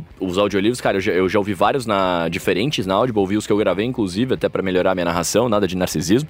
É. Mas para mim tá sendo muito legal, assim. Não, não tô discutindo nem qualidade sonora, nada do tipo. Eu só tô discutindo, assim, o fato de ter muitos títulos em português para que as pessoas possam ouvir, saca? Então, assim, eu espero que mude o hábito de, de consumo de, de, de livros do brasileiro, né? Assim, as pessoas não, tão, não têm vontade de ler, beleza. Não lê legal, beleza. Mas tem lá para você ouvir, é só você ouvir, velho. Então, é por isso, né? Eu, eu, eu gostei muito da chegada da Audible aqui e aí eu considerei a notícia do ano. Boa. É, eu não consegui pegar o hábito de escutar livros, o que é uma ironia, eu sei, porque podcasts, etc. Mas livro é, é, E não é aquela, não, o livro tem que ser lido, senão não é, não é isso. Consuma o que você quiser de o que você quiser. Mas não já tentei alguns, tanto a narração da própria pessoa que escreveu, quanto lock de pessoas, tipo, no caso do Bruno, contratado para fazer o, o, falar, do, falar o livro, né? Mas não, não sei, não funciona. Não sei se é porque é um compromisso de tempo maior, se eu prefiro, se eu me conecto melhor com o que está acontecendo se eu estiver lendo, caso seja um livro. Mas é engraçado que para mim não consegui ainda. Ah, não sei se é a história é certa, não, não sei, mas não, não, encaixou muito bem assim. Pode ser falta de hábito, mas quando eu tava escutando o livro, eu pensava, eu dava 10 minutos, putz, eu podia estar ouvindo um podcast, né? Aí eu vou pro podcast. É. Se eu separar um tempo para ler o livro, sentar na cama no fim do dia tal, vou abrir e vou ler. É, não sei, rolou um hash collision ali do, do consumo de mídia versus o formato que eu tô consumindo. Cara, eu acho que entram duas coisas aí nessa parada. Eu acho que tem sim o lance do que você falou de hábito, etc. Porque no fundo, assim, ah, você vai parar para sentar e ler o livro. Beleza, você pode parar, sentar e ouvir o livro. Sim. Né? A, a, diferença é a forma como você tá consumindo. Mas eu também acho, e aí eu acho que isso vai mudar ao longo do tempo, né? É, espero que com humanos gravando não ia. Mas eu acho que a uhum. forma como a gente, como os audiolivros são feitos hoje, a gente lê o livro, né? Então o livro tá lá eu vou lendo. Hoje, antigamente você não podia nem mudar a adaptação. Então, tipo, eu falava assim, ah, como leremos nas páginas a seguir, né? Você falava como leremos, a pessoa não vai ler, ela vai ouvir. Hoje a gente já tá uhum. adaptando. Então, se tá escrito como leremos, a gente fala como ouviremos nas, na, nos minutos a seguir, por exemplo. Interessante. Né? Mas tem muitas coisas ainda de, de jeitos de escrita que você escreve, coloca coisa entre parênteses, ou coisa entre aspas, ou coisa em itálico, etc., que ainda na minha concepção, né? Posso estar falando uma, uma besteira aqui, mas na minha concepção ainda não foram muito bem adaptadas para um audiolivro. Sabe assim? Tipo, você visualmente vendo aquela, aquela interjeição de texto ali, você entende uma parada que talvez o narrador às vezes perca, e aí talvez perca a atenção da pessoa, enfim. É, e aí eu, por isso que eu acho que daqui a um tempo, se continuar a, as narrações, se continuar tendo trabalho assim, talvez é, é, mude a forma e não vire apenas uma narração de um livro, e sim, sei lá, um romance pode ter a narração flat, feita por IA, mas pode ter também uma, narra uma narração interpretada com vários atores e por aí vai, né? Uhum. É, então, eu acho que como é um mercado muito novo, pelo menos no Brasil, né, assim, eu acho que isso tá para mudar, porque a gente fala bastante sobre isso dentro dos grupos de discussão, enfim. Então, eu espero que, que com o tempo isso mude, talvez aí mude o hábito das pessoas, né? Mas aí também, eu acho que muda o, o, o lance de vou ouvir um livro, né? Não, você vai ouvir uma história Aí que entraria como podcast com sonorizado, um audiodrama da vida, né? enfim. Mas eu acho também, eu acho que isso, isso acaba pegando um pouco. E também tem gente que não gosta, tem gente que gosta de ler, não gosta do ritmo de leitura, tal, isso também é super normal. Tem gente que gosta de ouvir e ler ao mesmo tempo, o mesmo livro. E aí talvez essas mudanças sejam um tanto quanto chocantes. Talvez é, pode ser. Teria que ter a versão escrita de, né, desse. Porque quanto mais estímulos você tiver, melhor, né? Se você tá lendo e ouvindo, você tende a gravar mais aquela, aquela informação. Uhum. Né? Eu, eu, por mim, não faria essas modificações. Ouviremos, leremos. Para mim tá ok ouvir um livro. Mas talvez seja uma coisa ali que, né, de, de passar, de, de saber o que é um livro, Acho que ouvir um livro não chega nem perto de tira, né? De, de, de como cop, como polícia, né? Que faz a dublagem, né? Que aí é um, é um, é um outro caso, é um outro, é um outro exagero. Acho Sim. que é, né, que nem aquela coisa de ah, clica aqui e você tá no, no, no celular. Aí você vai falar Sim. o quê? Pet meu. Eu é, também, é. Mas você vai falar mas o quê? vamos adotar o quê? Esmaga aqui Toca. o botão. Toque. Não, mas eu quero. Esmaga. Eu quero uma. uma... Toca aqui. Não, mas. High eu... five. Não, mas eu quero uma coisa universal. Eu, eu tô numa página e eu, tô, eu posso estar lendo ela no computador, posso estar lendo ela no, no, no iPhone. Né? E aí? Português de Portugal já resolveu isso com prima. Não, prima o botão tal, né? Esmaga o like, né? Esmaga é, aperte, amassa. Né? amassa o like aí. Ative, ative o like, ative o sininho. Ah, não. É, mas eu também tenho essa. Quando eu vejo um clique pra coisa de, de, de telefone, me dá um. Eu, eu, passo pelo mesmo processo mental. É, não é? Qual seria? Tocar aqui? Mas aí eu chego à conclusão que não tem uma tradução perfeita para isso, uma, sei lá, adaptação perfeita para isso, mas é. Isso é o tipo de coisa que já tinha que ter uma tag HTML que você bota e ele uhum. troca entre, né? Eu já fiz em JavaScript, tipo, if, mobile, toque, else, clique. Já fiz, já fiz isso. Em app, com certeza, que compartilha código entre iOS, Mac e tal. Uhum. É, mas, bom, o lance de notícia boa do ano, eu sempre fico... Por isso que até pedi pro Bruno ir primeiro, porque eu sei que teve muita notícia boa esse ano e eu fico sempre. Eu me sinto mal de falar uma notícia que não parece ser tão. Porque, pô, teve novas vacinas desenvolvidas, espécies que estavam à beira da extinção, que teve uma procriação pela primeira vez em sei lá quantos anos. N notícias muito melhores do que qualquer notícia que eu possa dar aqui que, que me venha na cabeça. Então me desculpem, né? Se alguém tava pensando que eu ia falar da notícia de não sei o que, que vai salvar a humanidade. Mas eu acho que foi uma notícia boa e, e é meio recente, mas eu vou escolher que é o Stolen Device Protection. Para mim foi uma boa notícia, porque é um problema que tava eu, eu sei que o volume absoluto de pessoas afetadas por ele não é tão grande comparado com o número de pessoas que deve chegar numa Apple Store todo dia falando, putz, esqueci a minha senha aqui do Apple ID, como eu faço? Ah, você sabe a senha do seu iPhone? Sei. Ah, então olha aqui. Oh, que legal, você me ajudou, obrigado. Né? É, isso deve acontecer dezenas de vezes por dia em Apple Stores e o caso da pessoa que é roubada e rouba tudo da pessoa pelo Apple ID e tal deve acontecer uma vez por semana nos Estados Unidos, uhum. talvez, não sei, um pouquinho mais talvez, mas enfim. Mas é uma coisa boa, é uma coisa que estava incomodando que para quem se preocupa preocupa com segurança, dava um gostinho ruim na boca, assim, de tipo, sério que dá para fazer isso e não tem nenhum jeito, mesmo para quem, eu, tipo, por favor, me incomode, eu não quero que seja possível isso, mesmo que cause uma inconveniência para mim e não tinha jeito e agora vai ter, então para quem é dessa vibe, foi uma notícia muito boa, então vai o meu voto aí, notícia boa do ano, o anúncio do Stolen Device Protection. É um bom anúncio mesmo. Verdade. Para mim, a boa notícia do ano, nem sei se seria uma notícia propriamente tal ou um fato, mas a democratização do uso da IA generativa. Aí, Bruno.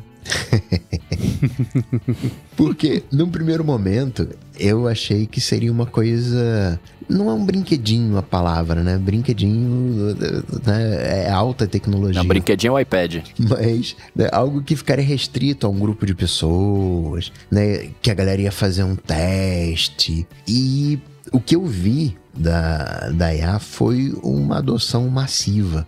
Não estou dizendo que 100% das empresas estão usando IA, mas os alunos, obviamente, para não fazer trabalho, né? Ou para fazer o trabalho, usariam o chat GPT e eles usaram.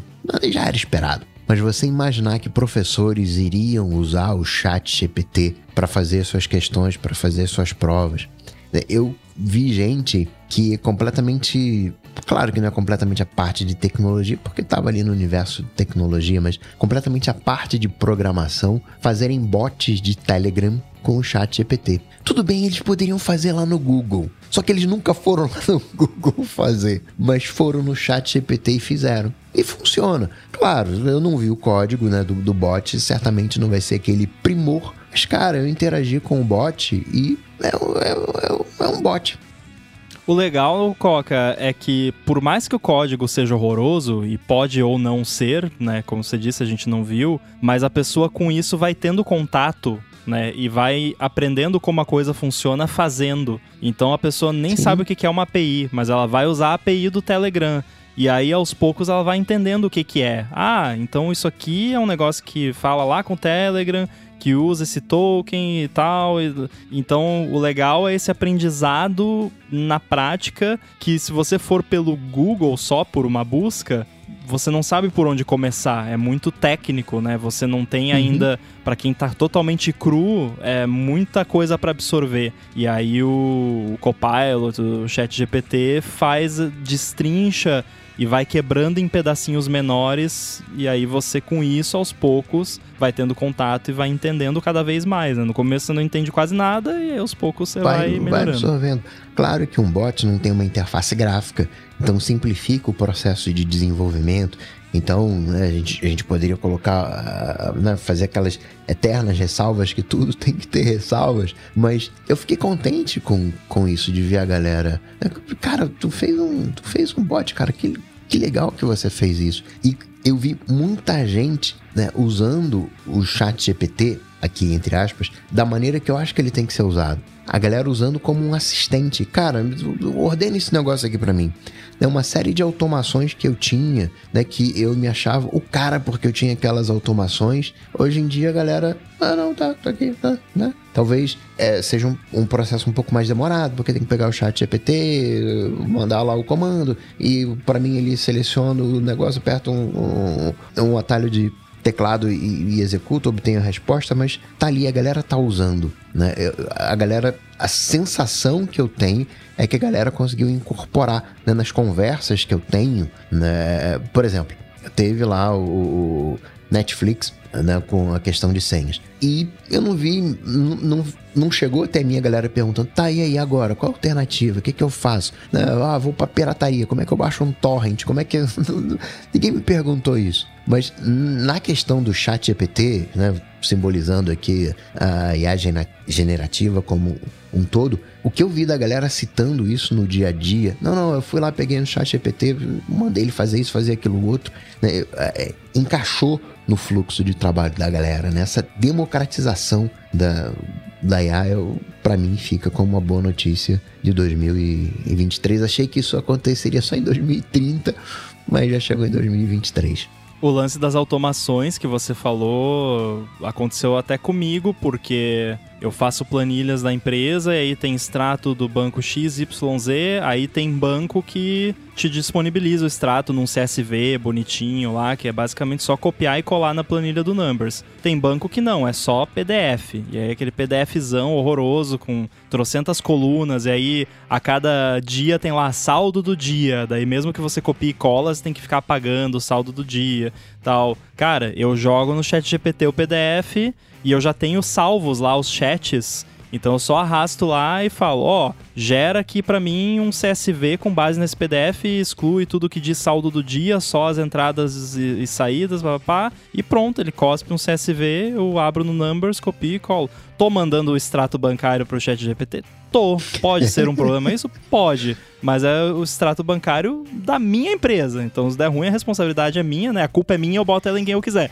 Então, tudo bem, né? E eu tenho a conta paga, optei lá para ele não usar as minhas informações para treinamento do modelo. Se eles estão respeitando isso ou não, não sei, mas existe LGPD, GDPR, aquela coisa toda. Enfim, dado o disclaimer, é muito maneiro. Agora, ainda na questão da programação, o mais legal é justamente essa democratização e a gente fala de código feio e tal, mas para mim uma das coisas mais legais de saber programar é conseguir resolver coisas chatinhas que eu quero resolver no computador por conta própria e só para mim. Tipo, se tem um negócio que eu quero fazer que eu consigo resolver com programação, eu vou lá e faço. E aí eu tenho aquela solução, porque existe uma diferença de, é um abismo entre código que eu faço só para mim, que vai rodar só no meu computador para resolver um problema meu, e código que a gente chama de produção, que vai rodar em milhões de máquinas ou num servidor que vai atender um bilhão de requisições por dia,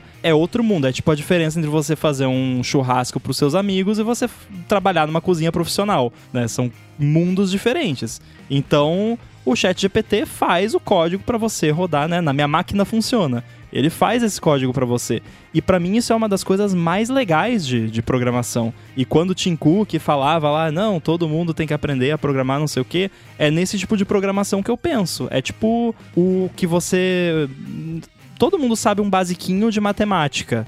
Né, o mínimo que você precisa, uma regrinha de três. Todo mundo tem que saber regra de três, que resolve tudo na sua vida. Então, programação também, assim, eu acho que essas ferramentas estão trazendo isso que qualquer pessoa pode ter acesso ao mínimo de programação necessário para resolver pequenos probleminhas da vida delas que vai tornar ali o dia a dia mais suportável no computador. E muitas das vezes é uma coisa que você vai fazer uma vez só. Cara, tá, tá ótimo. Esse é. código não é para controle de tráfego aéreo, não tá aplicando dosagem de remédio em paciente. Não, é, cara, né? E se não ficar fora de se ordem. Se vocês vissem o script que eu escrevi para importar o feed do ADT original lá pro transformar tudo em Markdown para colocar no site da Gigahertz, eu não mostro para ninguém esse código porque é vergonhoso. Foi, rodou uma vez. Foi só o que precisou.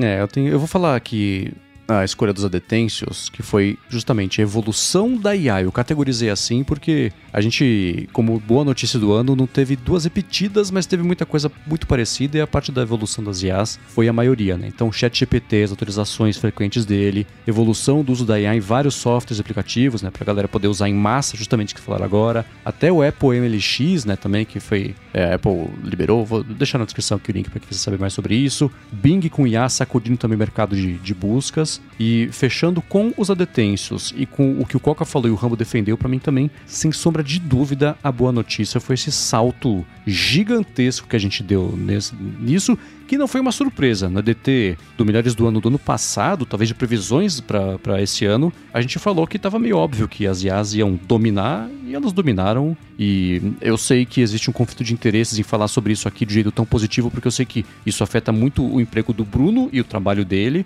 É uma coisa que sempre que eu uso ferramentas assim, tenho um processinho na minha cabeça pensando, putz, que pena. Mas é, é essa é a realidade. Mas faz né? Então, parte da vida, né? É, e eu acho que sim, né? Todas as profissões se adaptam quando acontece alguma coisa assim. Sim. E a de dublagem certamente também vai se adaptar. Mas tirando isso, que é uma infelicidade, e de dublagem de outras profissões também, que estão perdendo espaço, ou tem algum tipo de ameaça por conta disso. Mas essa democratização de um acesso mais rápido a um resultado de qualidade que você pede pra ela, faz, e se com você, etc., é uma das coisas mais Mendes, profundas que aconteceram nos últimos anos. Mas ano passado, a sensação né, que eu lembro que a gente tinha era que aí assim, ia dominar o mundo e dominou o mundo, mas era uma coisa, cara, não, o Google morreu. Não vai ter mais Google, as pesquisas vão ser todas lá. E a gente viu ao longo desse ano como a IA ela é falha, como ela não tem a menor chance de ocupar o lugar do, do Google, né, dos motores de busca, mas a gente conseguiu arranjar um lugar para ela. Né? Isso que eu achei interessante. Né? A- a- o uso que a gente está fazendo, né? a gente pensava no ano passado em engenheiro de prompt, né? E não, né? a galera tá se virando no chat GPT com coisinhas simples. Faz aí um, um- um- um- tal coisa para mim. Isso que eu achei legal, essa democratização. É, é, não sei colocar em palavras exatamente qual é o sentimento, mas não foi da mesma maneira que a gente estava pensando. A gente estava pensando na IA que iria substituir as ferramentas que a gente tinha, né, como Google, substituir as profissões e esse processo ainda está ocorrendo, mas no que eu imaginava, sei lá, era só 10 anos, 5 anos, mas num prazo maior, que a gente traria isso para o nosso dia a dia e faria alguma coisa com isso no nosso dia a dia. E não foi o que aconteceu. Não é o caso, por exemplo, da Gigahertz, que pegou IA e transcreveu o áudio. É um, uso bem específico. É, a gente, na verdade, no fim do ano passado, tava rolando o lance do Chat GPT, do Mid Journey também, e eu acho que tinha Stable Diffusion. Eu tava caçando aqui o lance do Bing com Bing Chat Copilot, veio só em, foi um pouco depois, foi tipo fevereiro, março que ele foi lançado. E a nossa conversa, a gente fala, o mercado, não só a gente, o mercado inteiro falou tentando entender meio ao mesmo tempo o que estava acontecendo e estava evoluindo, era muita informação sobre como é que funciona, sobre futuro, sobre possibilidades, etc. Tinha o lance, vai acabar o mundo, vai- Ninguém sabia o que estava acontecendo, essa é a verdade, né? A gente foi tateando a situação conforme ela própria foi evoluindo. Hoje a gente entende muito mais e por ter usado, né, a gente entende as limitações, vê que elas têm bem mais limitações do que parecia no começo. Elas estavam lá, a gente só não tinha alcançado ainda, porque a gente estava se familiarizando com a ferramenta, com como é que mexe, brincando muito mais, né? Porque hoje a gente abre o ChatGPT, faz uma pesquisa, mas antes era, ah, esse- quero entrevistar o Steve Jobs do além, faça uma entrevista como se fosse ele falando com o Jimi Hendrix. Tá, né? Passada essa parte, agora que a gente colocou para trabalho de verdade, a gente viu que treino, treino é jogo é jogo, né? Então, no fim do ano passado, a gente estava otimista e especulando as preocupações que isso poderia levantar e com bem menos ferramentas. Hoje em dia, sim, a cada dia todo mundo tem que atualizar toda a base de conhecimento do que é possível fazer com as IAs, que aparece um jeito novo, uma ferramenta nova, um jeito de pegar um modelo grande e deixar pequenininho, de quebrar um modelo grande em menores e juntar isso tudo depois só se precisar. Então, essas evoluções são muito bacanas. Eu fico comparando um pouquinho, eu tô pensando do jeito de explicar isso, mas assim, é que nem lá no começo, que tinha os mainframes, né? Muito caro, ocupava muito espaço para fazer uma coisa limitada. Olha o quanto evoluiu isso, né? A gente tá no, no- no primeiro milésimo de segundo depois do Big Bang das IAs. Vai acontecer muita coisa ainda. E a própria computação, né? Quem inventou o computador, a maior parte do pessoal tá vivo até hoje, né? Pensa, extrapola isso pra daqui a 100, 200 anos. E a IA é que nem esse começo do computador, né? Só que no- a gente tá vendo os mainframes da IA. Como é que vai ser quando sair um- um- um- uma coisa tão pequena quanto um relógio inteligente que seria o pré, entendeu? Então acho que vai ser muito bacana acompanhar essa evolução. E ano passado a gente tava deslumbrado e assustado e tentando entender o que tava acontecendo. A gente ainda tá assim, mas tá menos caótica a situação. né? É. E, aí, e eu não sei se eu falei, mas a minha é justamente essa mesma coisa também, então já, já discutimos isso com profundidade. Agora, menções honrosas sobre essa categoria. Audible no Brasil, alguém concorda com você, Bruno? Veja só. Empregos que deram uma leve subida no Brasil, excelente boa notícia. iPhone com USB-C e esse foi a minha resposta favorita de tudo que vocês mandaram até agora. Permanência do Vasco na Série A. Parabéns pra você que tá feliz com isso. Parabéns, Vasco. É isso. Ano que vem a gente coloca boa notícia de tecnologia do ano, que eu lembro que teve alguma polêmica, foi o Faustão, sei lá também. Mas bacana, eu, eu dei risada, gargalhei alto com isso, foi muito legal. Agora, atrapalhada do ano. A gente vai começar na, seguindo a ordem aleatória, alfabética aleatória, com os adetêncios. Vocês escolheram com 40%, foi o mais próximo de uma unanimidade que a gente teve aqui, a saga da demissão e a volta também do Sam Altman como CEO da OpenAI, como atrapalhada do ano, com menções honrosas. E aí foi aquela mistureba também de, de várias respostas parecidas que eu englobei aqui, com 20% de vocês falaram que a gestão do Twitter, 10% a troca de nome também do Twitter para X, mas então o Twitter Sim, Sam Altman e a demissão toda, a confusão, 40%, 30% uh, tudo sobre o, o, o, Twitter ou o X, sei lá. E teve outras menções, né? Capa Fine Woven e AI Pin aparecendo em mais uma categoria, terceira ou quarta que ele aparece aqui durante é, essa produto do ano, ó. premiação. Pois é, né? eu quero saber agora do Bruno. Qual foi para você a atrapalhada do ano? Cara, eu tô com os adetêncios. Eu acho que uh, falamos, falamos muito aí na passada, né? Ah, essa doideira toda da, dos caras da PRI de tira, põe, deixa ficar, né? O. o, o, o Sun Altman ali, pra mim isso foi uma doideira. E, e, eu tava em dúvida entre escolher essa e o Twitter, porque assim, o Twitter, cara, pra mim também. O Musk fez uma parada que é mudar o nome de uma das maiores redes sociais que tem, tá ligado? E causar nela toda. Se eu não me engano, e me corrija, acho que foi a única rede social que trocou de nome, né? Tipo assim, não, não sei se tiver uma outra que trocou, porque Facebook ainda é Facebook. A empresa mudou pra Meta, mas é Facebook, Instagram, não sei o quê. Acho que só o Twitter que virou X e, enfim, ainda pra mim isso deve, deve ser uma birra da cabeça dele de falar, né? Comprei, não queria, então vai mudar o nome pra qualquer coisa. Não, sendo que grande parte da fortuna que ele pagou, ele pagou pela, pelo peso do nome Twitter. Exato. E aí ele vai lá, basicamente a única coisa que ainda tem valor na empresa, ele vai lá e queima bilhões ainda, né? Tudo bem que ele pode, porque o dinheiro é dele, ele tem muito. É boa parte, né? Mas enfim. e o pior de tudo é que, assim, uma parte da população continua chamando de Twitter. E, e vai continuar. Tudo bem. Uma parte chama de Twitter por birra, tipo, a gente, eu, eu pelo menos ainda chamo, e outra parte porque simplesmente não entendeu que mudou o nome, porque foi feito tudo de um jeito.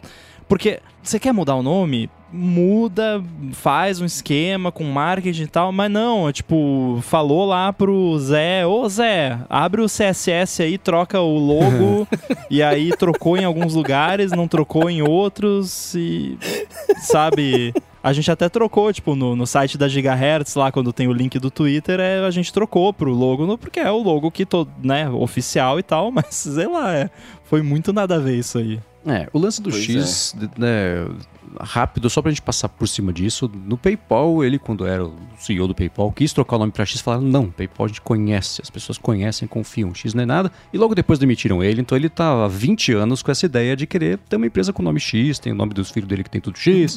é o próprio Ike Batista, né? Então. Esse é o X da questão. Porra, ele tinha a Tesla, né? chama a Tesla de X, irmão. É, né? Tem a SpaceX. então é o, o, lance dele, é o, é o, tesão pelo X, mas o, assim, o Twitter era o plano que ele tinha 20 anos que não deixaram fazendo PayPal, mandaram ele embora e ele foi fazer agora. Mas enfim. Ele tá SpaceX, cara. Já tem o X ali. É, enfim, enfim, é, mas é isso. Eu, eu, eu, eu, fiquei em dúvida entre escolher uma dessas duas. Eu só acabei escolhendo a, a, da, a da doideira das emissões porque eu achei muita loucura mesmo. É, muita briga de ego, né? Assim, os caras, ah, não quero, quero que vocês não Ah, então manda embora. Sabe assim, isso pra mim foi uma doideira. E porque eu não usava Twitter, daí não, né, não, me, não me afetou tanto. Então é isso. Eu, eu fiquei com a loucura da OpenAI das demissões do Sanaltima, coitado. E você, Coca? Pra mim, a atrapalhada do ano foi a Netflix com a história da, das senhas. Acho mó legal quando as empresas Nossa. se contradizem. Ah, fala, compartilha a senha. Daí depois. Então, né? Compartilhamento de senha. Não, não, não, vamos fazer diferente. Ó, e vamos redefinir essa história de família. Família é só as pessoas que moram com você. Né? E hum. né, todo esse processo né, de reestruturação que ela teve que fazer da, do, dos filhos que saíram de casa e não tinham histórico para né, importar e ela não, tem que assinar de novo e aí fez um jeito né, de, de, separar né, as contas. No todo, acho que até a Netflix ela saiu é, bem na história, porque quem estava assinando continua assinando Quem perdeu o acesso teve que assinar. não todo mundo, óbvio, né? Ah, algumas pessoas ficaram sem, mas né, cresceu ali 2, 3% né, no número de, de assinaturas. Mas eu né, acho isso. Claro, ela tinha que fazer isso, são momentos né, diferentes. Certamente, se a Netflix ainda fosse da Netflix, né? Se a Netflix não tivesse, né, os investidores não tivesse que prestar contas, porque a gente viu isso né, nos últimos tempos. Como os preços foram aumentando. Né, não é só a Netflix. Uhum. O preço de software aumentou, o preço dos serviços né, subiram como um todo, exatamente porque né, chegou a hora de pagar a conta, né? Tinha aquele, aquele gratuito, gratuito, gratuito. Agora tá na hora, não, não. Chega de gratuito e né, passa, passa a grana pra cá. E a gente né, viu isso até com maus olhos, né? Esse processo, né? Como as empresas ficaram empresas, né? Como as empresas ficaram vorazes nessa questão de, de grana. E não sei, eu acho que se a Netflix fosse né, ainda só dela ali, né? Fechadinha, acho que ela não se queimaria dessa maneira com os seus assinantes. Mas, né? Já que tem que prestar contas, não, não, acabou esse negócio aí, nada de compartilhar a senha e vira um padrão, né, para todo mundo, Disney e todo mundo agora tá nessa, mas para mim fica como uma atrapalhada. Não é exatamente o, o, caso aqui, mas é por isso você falou de prestar contas e da, da, grana tem que entrar e tal. Por isso que eu vejo hoje em dia, primeira coisa, surgiu um negócio novo, um serviço novo, uma parada nova, mó maneiro e tal, que é muito barato ou é grátis e tal. Eu quero saber o que tá por trás disso, porque eu quero saber se é VC-funded, qual é o tipo de organização que tá por trás, porque se for uma parada assim,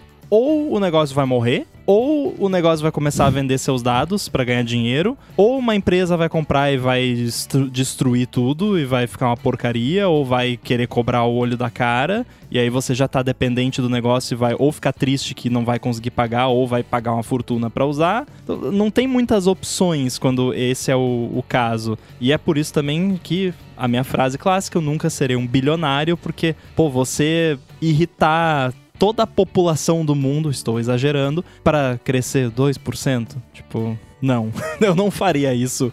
Mesmo que, pô, mas é 2% de 500 bilhões. Não, não vale a pena. mas enfim, né? Para eles não tinha opção. É, mas eu acho que essa conta chega para todos os serviços e sistemas. A diferença é quanto tempo eles existem e quantos acionistas e investidores estão dispostos a esperar. Porque, assim, a não ser que você seja a Amazon, cuja promessa é eterna que um dia vai dar dinheiro, e se der prejuízo e for maior que o trimestre passado, tudo bem, porque o investimento maior. É tipo, como é que chamava lá? O, o, o altruísmo eficaz? É coisa. É, né?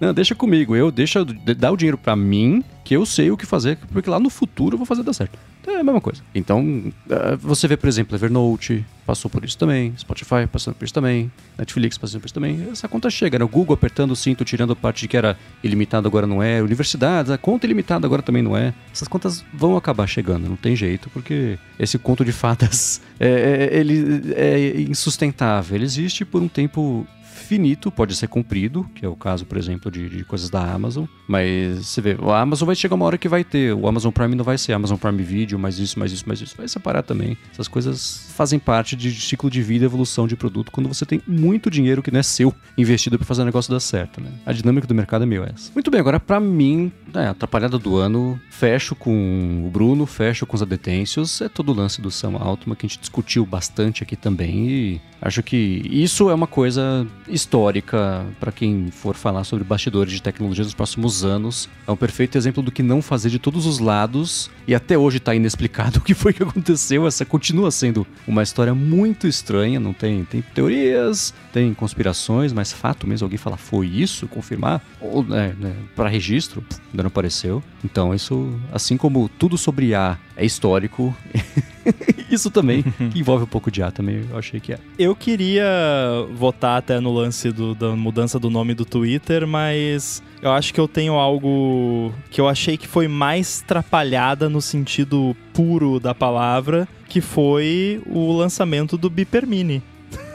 Ah, verdade. A gente pode, eu posso talvez generalizar para tudo que se propõe a ser um serviço que acessa o iMessage sem ser da Apple. Que aí teve lá o da Novem foi pior ainda, né? Porque foi um problemão de privacidade terrível, mas o Beeper Mini porque assim, não vamos falar tudo aqui de novo e tal, mas é basicamente dadas as devidas proporções, tipo, eu chegar lá, começar a publicar o conteúdo do Apple TV Plus num site, cobrar acesso e a pessoa não precisa ser assinante do TV Plus para acessar. tipo, é tipo isso na prática.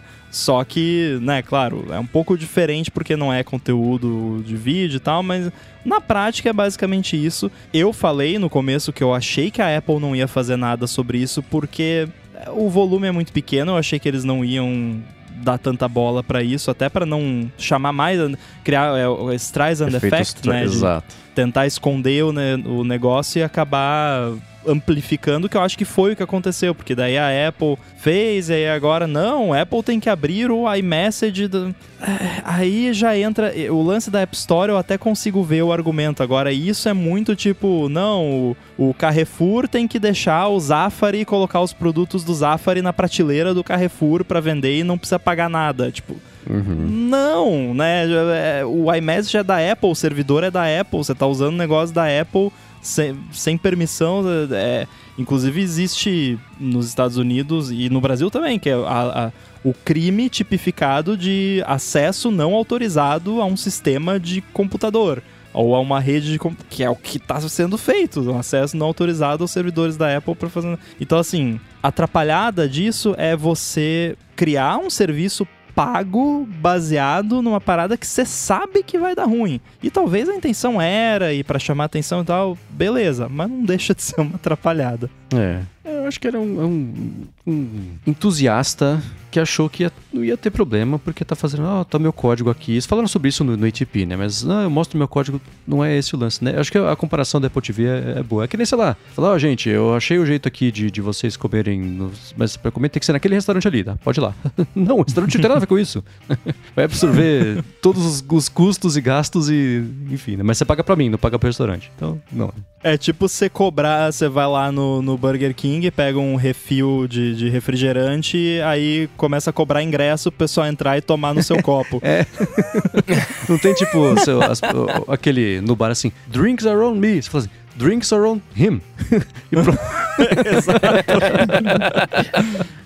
É, né? E bom, de Trapalhadas do ano, é, dimensões horrorosas. Acho que foi o Rambo que mudou aqui de última hora, achei muito bom. Fui eu sim, esse é o, o termo correto, menções horrorosas. É, que foi inclusive o título do episódio do, de, de votação do, do ano passado. Mais uma vez, a gestão e troca de nome do Twitter, a capa Fine Woven e o AI Pin.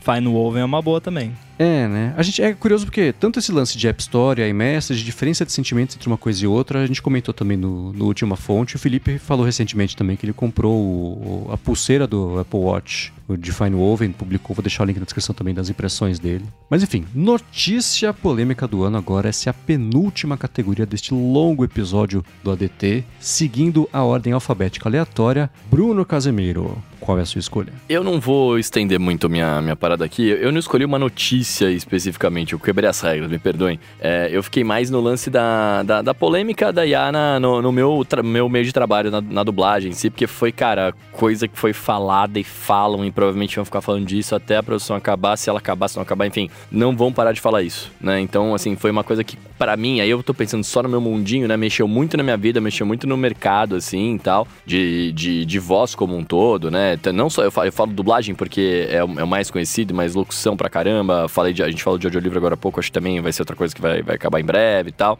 Então, assim, foi uma coisa que mexeu muito na, na, na, minha vida e que, consequentemente, virou uma baita de uma polêmica, né? Pra, no, no na minha bolinha, né, de, de pessoas. Então, no, no, geral, assim, tudo que envolve IA dentro da dublagem, todas as notícias saíram, vídeos de pessoas fazendo as dublagens, vídeos de pessoas usando a minha voz ou voz de outras pessoas com, é, em, em para fazer propaganda, para fazer locução, enfim. É, todo esse tipo de coisa que, que rolou aí, para mim, foram as, as polêmicas que rolaram em torno disso aí. Aí eu não tinha uma notícia específica, me perdoe, mas é, é, é no geral mesmo de como a IA impactou, né, dentro desse mundo artístico, digamos assim. E não acho ruim, tá? Eu não acho ruim a IA, eu gosto dela. eu gosto de GPT, uso, tá? De, deixar claro. Mas, né, eu gosto, eu gosto muito do meu ofício também. é. Eu gosto mais de mim do que de IA. É, é uma coisa saudável de, de, de, se dizer. e você, Coca? A minha notícia polêmica é, talvez seja mais icônica, né? Do que polêmica propriamente tal, mas ela contém elementos do que a gente está vivendo atualmente que foi a quebra, né, o colapso do banco de Silicon Valley, né, o Silicon Valley Bank, ali em março Boa. desse ano.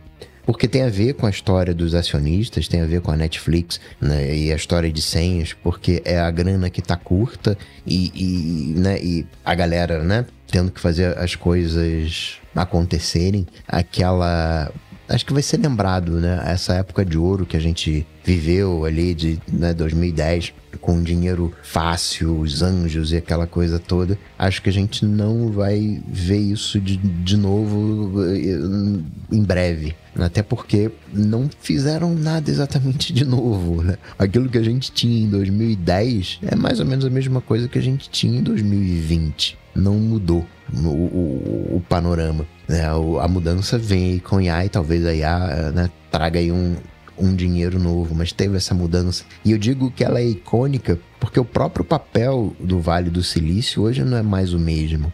Né? Ali em 2010 você tinha uma adoração em relação ao Vale do Silício e hoje não. Não vou dizer que ele está às, às traças, porque não é verdade, mas você tem uma série de empresas migrando, né? saindo do Vale do, do Silício indo para outras localidades. Né? Miami está muito forte, Estados Unidos querendo. Né? Hoje você tem uma referência no mundo que é Dubai né? E o americano não gosta muito disso, né? Como é que os caras podem ser referência? Então tem uma coisa ali de, de Miami ser um novo Dubai, ser uma central do mundo, e, e isso vai reordenando, reorganizando as coisas, né? As, na, em Silicon Valley você tava na rua, todo mundo era, era milionário, tinha impacto no, no, nos imóveis. Hoje esses milionários eles estão se espalhando, né? Conforme as empresas, as empresas estão se espalhando, eles também estão se espalhando. Você não tem mais aquela, vamos dizer assim, né? os melhores dos melhores no Vale do Silício. Isso mistura também com uma questão de imigração que tem também a ver com o que a gente está vivendo no mundo, questões políticas. E aí, né? Por isso que eu falei que é uma coisa né, icônica. Então, para mim, a quebra do, do Banco do Vale do Silício. É, parece que a gente teve um repeteco da bolha.com, para quem se lembra. Só que não foi uma bolha que estourou, né? Porque não foi aquela coisa tão brusca e, e, e grave. A, a, bolha murchou em vez de, em vez de estourar, né? Então era aquela coisa... Meio que virou um lance assim que qualquer coisa, dinheiro, dinheiro, milhões, milhões, milhões. Agora eu não sei se no lance de AI não tá chegando, vai acabar rolando de novo. Claro que aí tem a questão financeira global dos, e também dos próprios países, né, Estados Unidos, Brasil, etc, de como que tá a questão dos juros, da grana disponível no mercado e tal, mas eu, eu sinto que pode rolar talvez uma in, inflação assim de qualquer coisa que tiver AI e parecer minimamente uma boa ideia, a galera vai injetar dinheiro pra caramba e aí daqui cinco anos vai explodir e vai quebrar todo mundo. E aí mais, né, pode ser que se repita. É um ciclo que acaba meio que se repetindo de tempos em tempos. Principalmente uhum. em mercados muito new shiny, né, de, hype assim. É, o, lance do Silicon Valley Bank foi muito doido, porque o que aconteceu foi que eles investiram o dinheiro dos depósitos do banco em em título de dívida pública, basicamente, e o governo foi, baixa, foi aumentando os juros para combater a inflação. E aí o que aconteceu? Eles estavam com esse dinheiro preso lá, nessas, nesses títulos, o valor desses títulos foi reduzindo conforme os juros foram aumentando,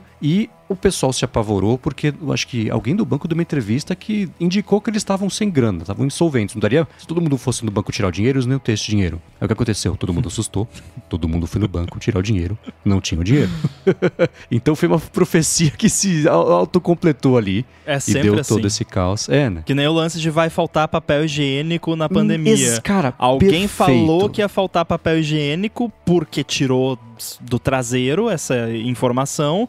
E aí todo mundo começou a comprar papel higiênico porque achou que ia faltar papel higiênico. E aí faltou papel higiênico. Exatamente. Foi exatamente essa situação. E agora eles começaram, isso foi em abril. Agora, fim do ano, eles estão começando a fazer campanha. Ó, oh, Silicon Valley Bank, confia, tá tudo bem. É, somos o banco que você sempre conheceu e confiou. Estamos agora. Tem um episódio do Planet Money, né? Que eles Tem. contando todo o processo de como funciona quando um banco quebra, que aí basicamente vai um monte de funcionário do governo e, e passa a gerir o banco e como que Uhum. funciona o, o equivalente deles lá do FGC, né? Que devolve a grana da- até certo valor, Até né? um limite de 600 E- mil. Não lembro quanto é. É, no Brasil Mas é é. 250 mil 250. dólares. Ah, 250 mil reais no Brasil. É, não, Então, lá acho que são isso, 600 mil isso. dólares lá. Quem tem aí mais de 250 mil reais num banco, tira. Cara, rolou comigo isso, sabia? Mas eu, eu tinha investimentos separados, graças a Deus. Mas o investimento meu faliu, eles me ressarciram, graças a Deus. Nossa, que bom. Nossa, que bom, é. Isso é louco. Enfim, essa foi a notícia polêmica do Coca, quebra do Silicon Valley Bank. Pra mim, ela foi também um indicativo de coisas que estão por vir, a notícia mais... Que a gente falou pouco sobre ela aqui, com o impacto que eu achei que ela teria, mas é o comercial da Elis Regina, quer dizer, da Volkswagen gravado com Elis Regina.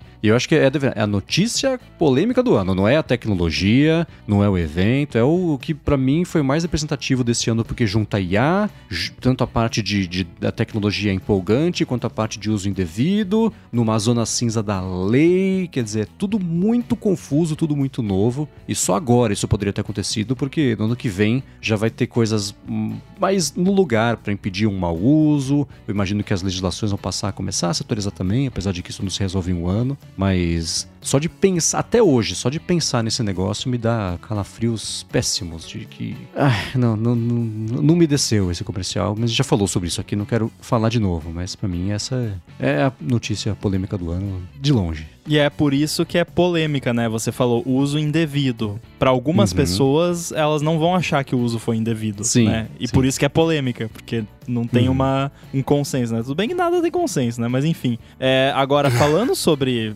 uso devido ou indevido, e aí por isso que eu escolhi também, é o Space Zoom da Samsung. E aí acho que a notícia seria quando o The Verge publicou, né? Falando. Na verdade, a notícia foi no Reddit, a origem, mas aí quem espalhou pra internet no geral foi o The Verge, que é o lance lá do, da câmera da Samsung, que tem uma AI que melhora as fotos do- do- da Lua e na verdade só faz um copy-paste de uma foto da Lua, né?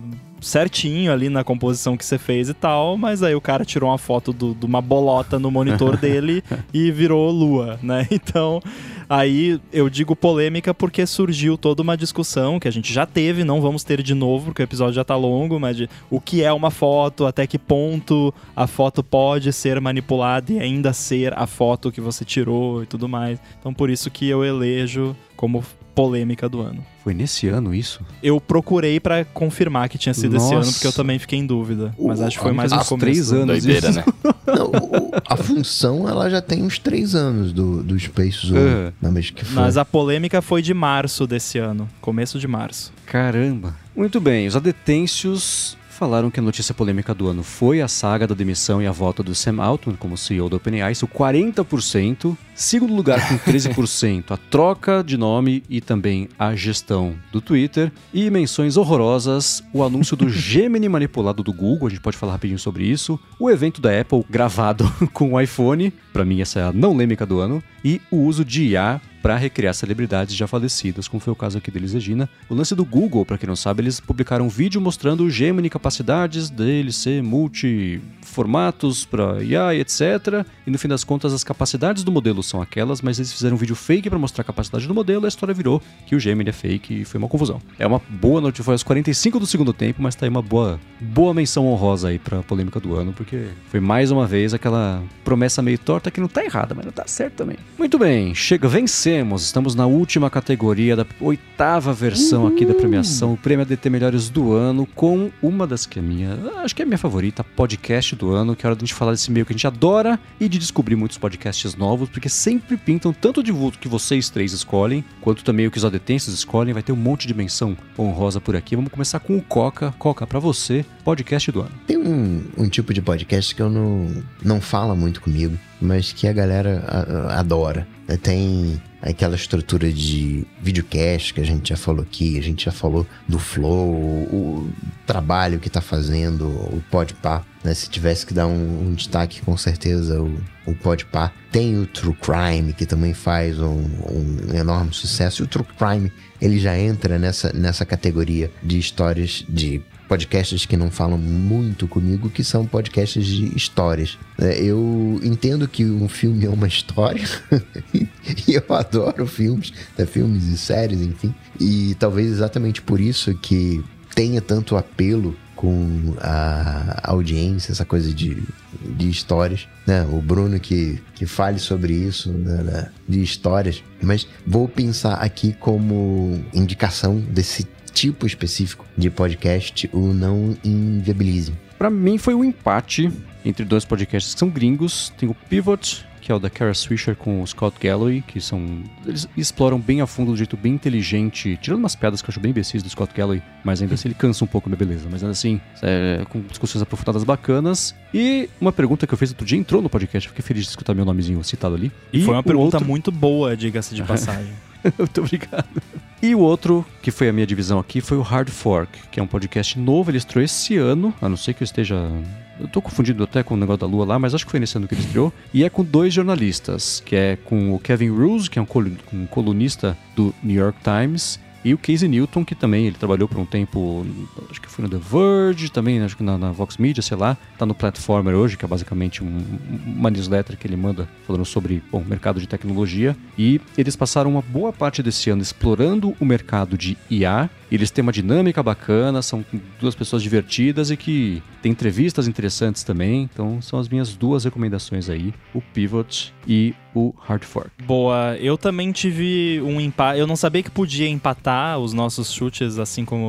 Os chutes não, né? Os nossos escolhas, mas como o dos adetêncios pode empatar, então acho que o nosso também é válido empatar e, e ficou um empate técnico entre Projeto Humanos e Pico dos Marins, que são relacionados porque são da mesma equipe asterisco, né? Que o Pico dos Marins, mais ou menos, a história foi que o cara que fez ele queria fazer um podcast, mas não, não tinha feito, e aí ele falou lá com o Ivan do Projeto Humanos, e aí ele ajudou a produzir em formato de podcast. Então é bem legal ver, assim, a, a forma como foi feito, e ele foi feito também já pensando em ser também um documentário em vídeo. Então, as entrevistas e tal foram feitas também e tem, acho que já saiu a versão em vídeo, mas enfim, para quem gosta de podcast. E o Projeto Humanos, eu acho que todo ano praticamente eu, eu escolho, porque né, quando tem temporada nova, esse ano teve uma temporada incrível, te, teve uns episódios de quatro horas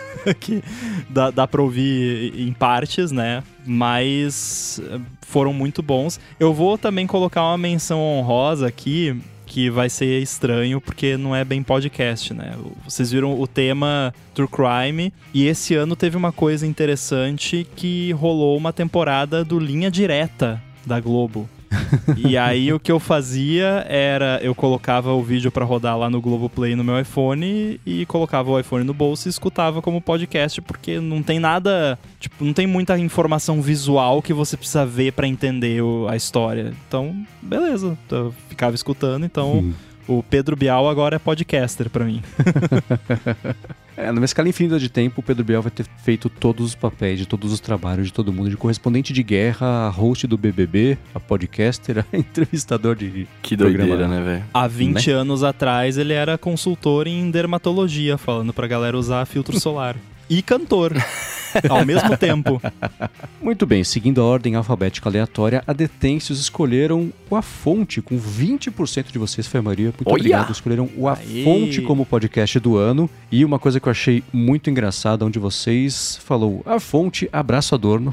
então essa pessoa escuta mesmo. E um abraço para Adorno. Mas para não ficar só em casa aqui, depois do é, a fonte rolou. Na verdade, escolhendo também o área de trabalho. Obrigado também, obrigado que votou ADT também, mas saindo da Gigahertz. Depois rolou um empate entre Guerras Comerciais, Mac Magazine no Ar, campeão honorário aqui por múltiplos anos, e justamente também o Pico dos Marins. Boa. E você, Bruno? Muito bom. Cara, eu tinha escolhido antes Projeto Humanos também. Aí eu troquei porque eu tinha escolhido, acho que ele ano passado, não vou lembrar se, foi, se eu tinha escolhido ou não. E aí eu, o Rambo colocou aqui e empatou, então eu quero empatar o Projeto Humanos, né? Que eu também acho muito bom e eu, eu ouvi muito esse ano. É, e, cara, um podcast que eu não sei se eu já falei dele aqui, mas ele chama Inédita Pamonha, que é do, do professor Cláudio de Barros Filho, que é um filósofo, enfim. E, cara, ele fala sobre várias paradas, desde discussões filosóficas, né, aleatórias, até fala sobre, sei lá, personagens históricos, filósofos de algum ano específico, de algum, de algum momento específico da história e tal. É, é bem bacana, cara. Se você curte é, filosofia, assim, no geral, até questões da vida mesmo, que você tá afim de, de ouvir um, um devaneio, é muito bom, mano. Inclusive o último episódio, que é o, o, 90, o episódio 94, que é o Partiu Pensar, que ele, dentro desse feed dele, do, do Inédita Pamonha, ele tem várias coisas, várias, vários tipos de programa dentro, né? E aí o Partiu Pensar, por exemplo, da semana passada, acho que, que, que saiu agora, aliás, saiu ontem, né, na terça-feira, é, ele fala sobre os tipos diferentes de sucesso na vida das pessoas, enfim, discute sobre isso, é muito bacana, cara, vale, vale a pena, se você tem vontade de, de, de filosofar sobre as paradas, vale a pena ouvir, que é bem bacana. Eu vou dar uma Tive escutada, porque eu gosto faculdade. muito dele, ele é muito É, engraçado. eu acho ele muito bom, cara. E, Sim. e ele fala as coisas de um jeito que ele pode falar de qualquer assunto que eu vou escutar, assim. Tipo, é, é muito legal a, a eloquência com a qual ele fala das coisas. Então, vou dar uma escutada. Sim. Muito bem, para encerrar o episódio, menções honrosas que vocês também listaram. A gente vai falar todos os podcasts que vocês responderam aqui na- no formulário. A gente falou sobre alguns durante as nossas próprias escolhas aqui, mas Bom Dia Tech está sendo um podcast muito bacana do Arthur de Viger, diário sobre tecnologia, Café Brasil também, Ciência Suja, França e o Labirinto, Mundo Freak, Petit Jornal, Projeto Humanos, quinta temporada, Radinho de Pilha, Se Junta Cast, o Waveform também, do, do, do Marcus Brownlee, né? E o TV Sem Spoiler também aqui do Dante Gessulli. São, esse, especialmente o Bom Dia Tech, são dois que eu acompanho assim que saem. Tô bem contente de ver é, as pessoas que a gente conheceu, porque escutavam a gente fazendo coisas bacanas que a gente escuta e vira fã também. Isso é muito legal. Parabéns pra vocês todos. E claro, links na descrição aqui do episódio para todos esses podcasts. Espero que vocês tenham conhecido alguns novos aqui também, nesse finalzinho de episódio. Vai ter link esse episódio, hein? Puta, Porra. vai dar trabalho. Quem será que vai fazer os links? Sou eu, né? Mas vai ter sim, faço com o maior prazer, Chat muito bacana. em breve. Quem sabe alguém faz aí no desafio, ó. Faz um GPT Tá aí. que, que coloca os links. Excelente. Bom, vão, esses links vão estar na descrição do episódio, vai estar também em gigahertz.fm barra ADT barra 357. Obrigado a todo mundo que ajudou a botar no ar aqui esse episódio, tanto por fazer o apoio lá no Apoia-se no PicPay também. PicPay a gente vai dar instruções novas mais pra frente aqui, porque eles vão encerrar o apoio, mas isso fica pro episódio que vem. E obrigado a vocês também que recomendam, que, enfim, comentam, que deixam reviews, avaliações do podcast. Obrigado ExpressVPN pelo patrocínio do episódio de hoje. Obrigado Edu Garcia pela edição, que Edu, desculpa, na, na terceira hora de gravação falar desculpa, mas ficou comprido, mas é de coração. Muito obrigado, Edu, por ter passado mais esse ano inteiro aqui com a gente. Pra falar com vocês, como é que faz? Arroba underline inside no mastodon.social, Guilherme Rambo 2 no Instagram e threads. Valeu. Para falar comigo, vocês sabem, só ir lá no Google, bater Cocatec que a gente troca uma bola, ou no Instagram, no arroba coca.tech. E Feliz Natal. Eu sou arroba Bruno Underline Casemiro em alguma rede social aí que você me encontrar, que eu não tenho visitado muito nenhuma. Mas é isso. Me, me acha lá que algum dia eu, eu volto a postar alguma coisa. E é isso. Obrigado a todo mundo aí e boas festas. Valeu. Eu sou MVC Mendes. Estou mais no Threads, vou passar a falar só Threads, pelo menos até eles fazerem alguma coisa errada, que eu vou ter que voltar pro Mastodon. Apresento aqui na Gigahertz a fonte, também o área de trabalho. Apresento para Luro Hipsters Fora de Controle toda sexta-feira e escrevo todo sábado pro Mac Magazine. Obrigado mais uma vez para todo mundo que votou nos melhores do ano. Parabéns a quem venceu. Tudo dito e posto, a gente volta na semana que vem. Valeu. Valeu!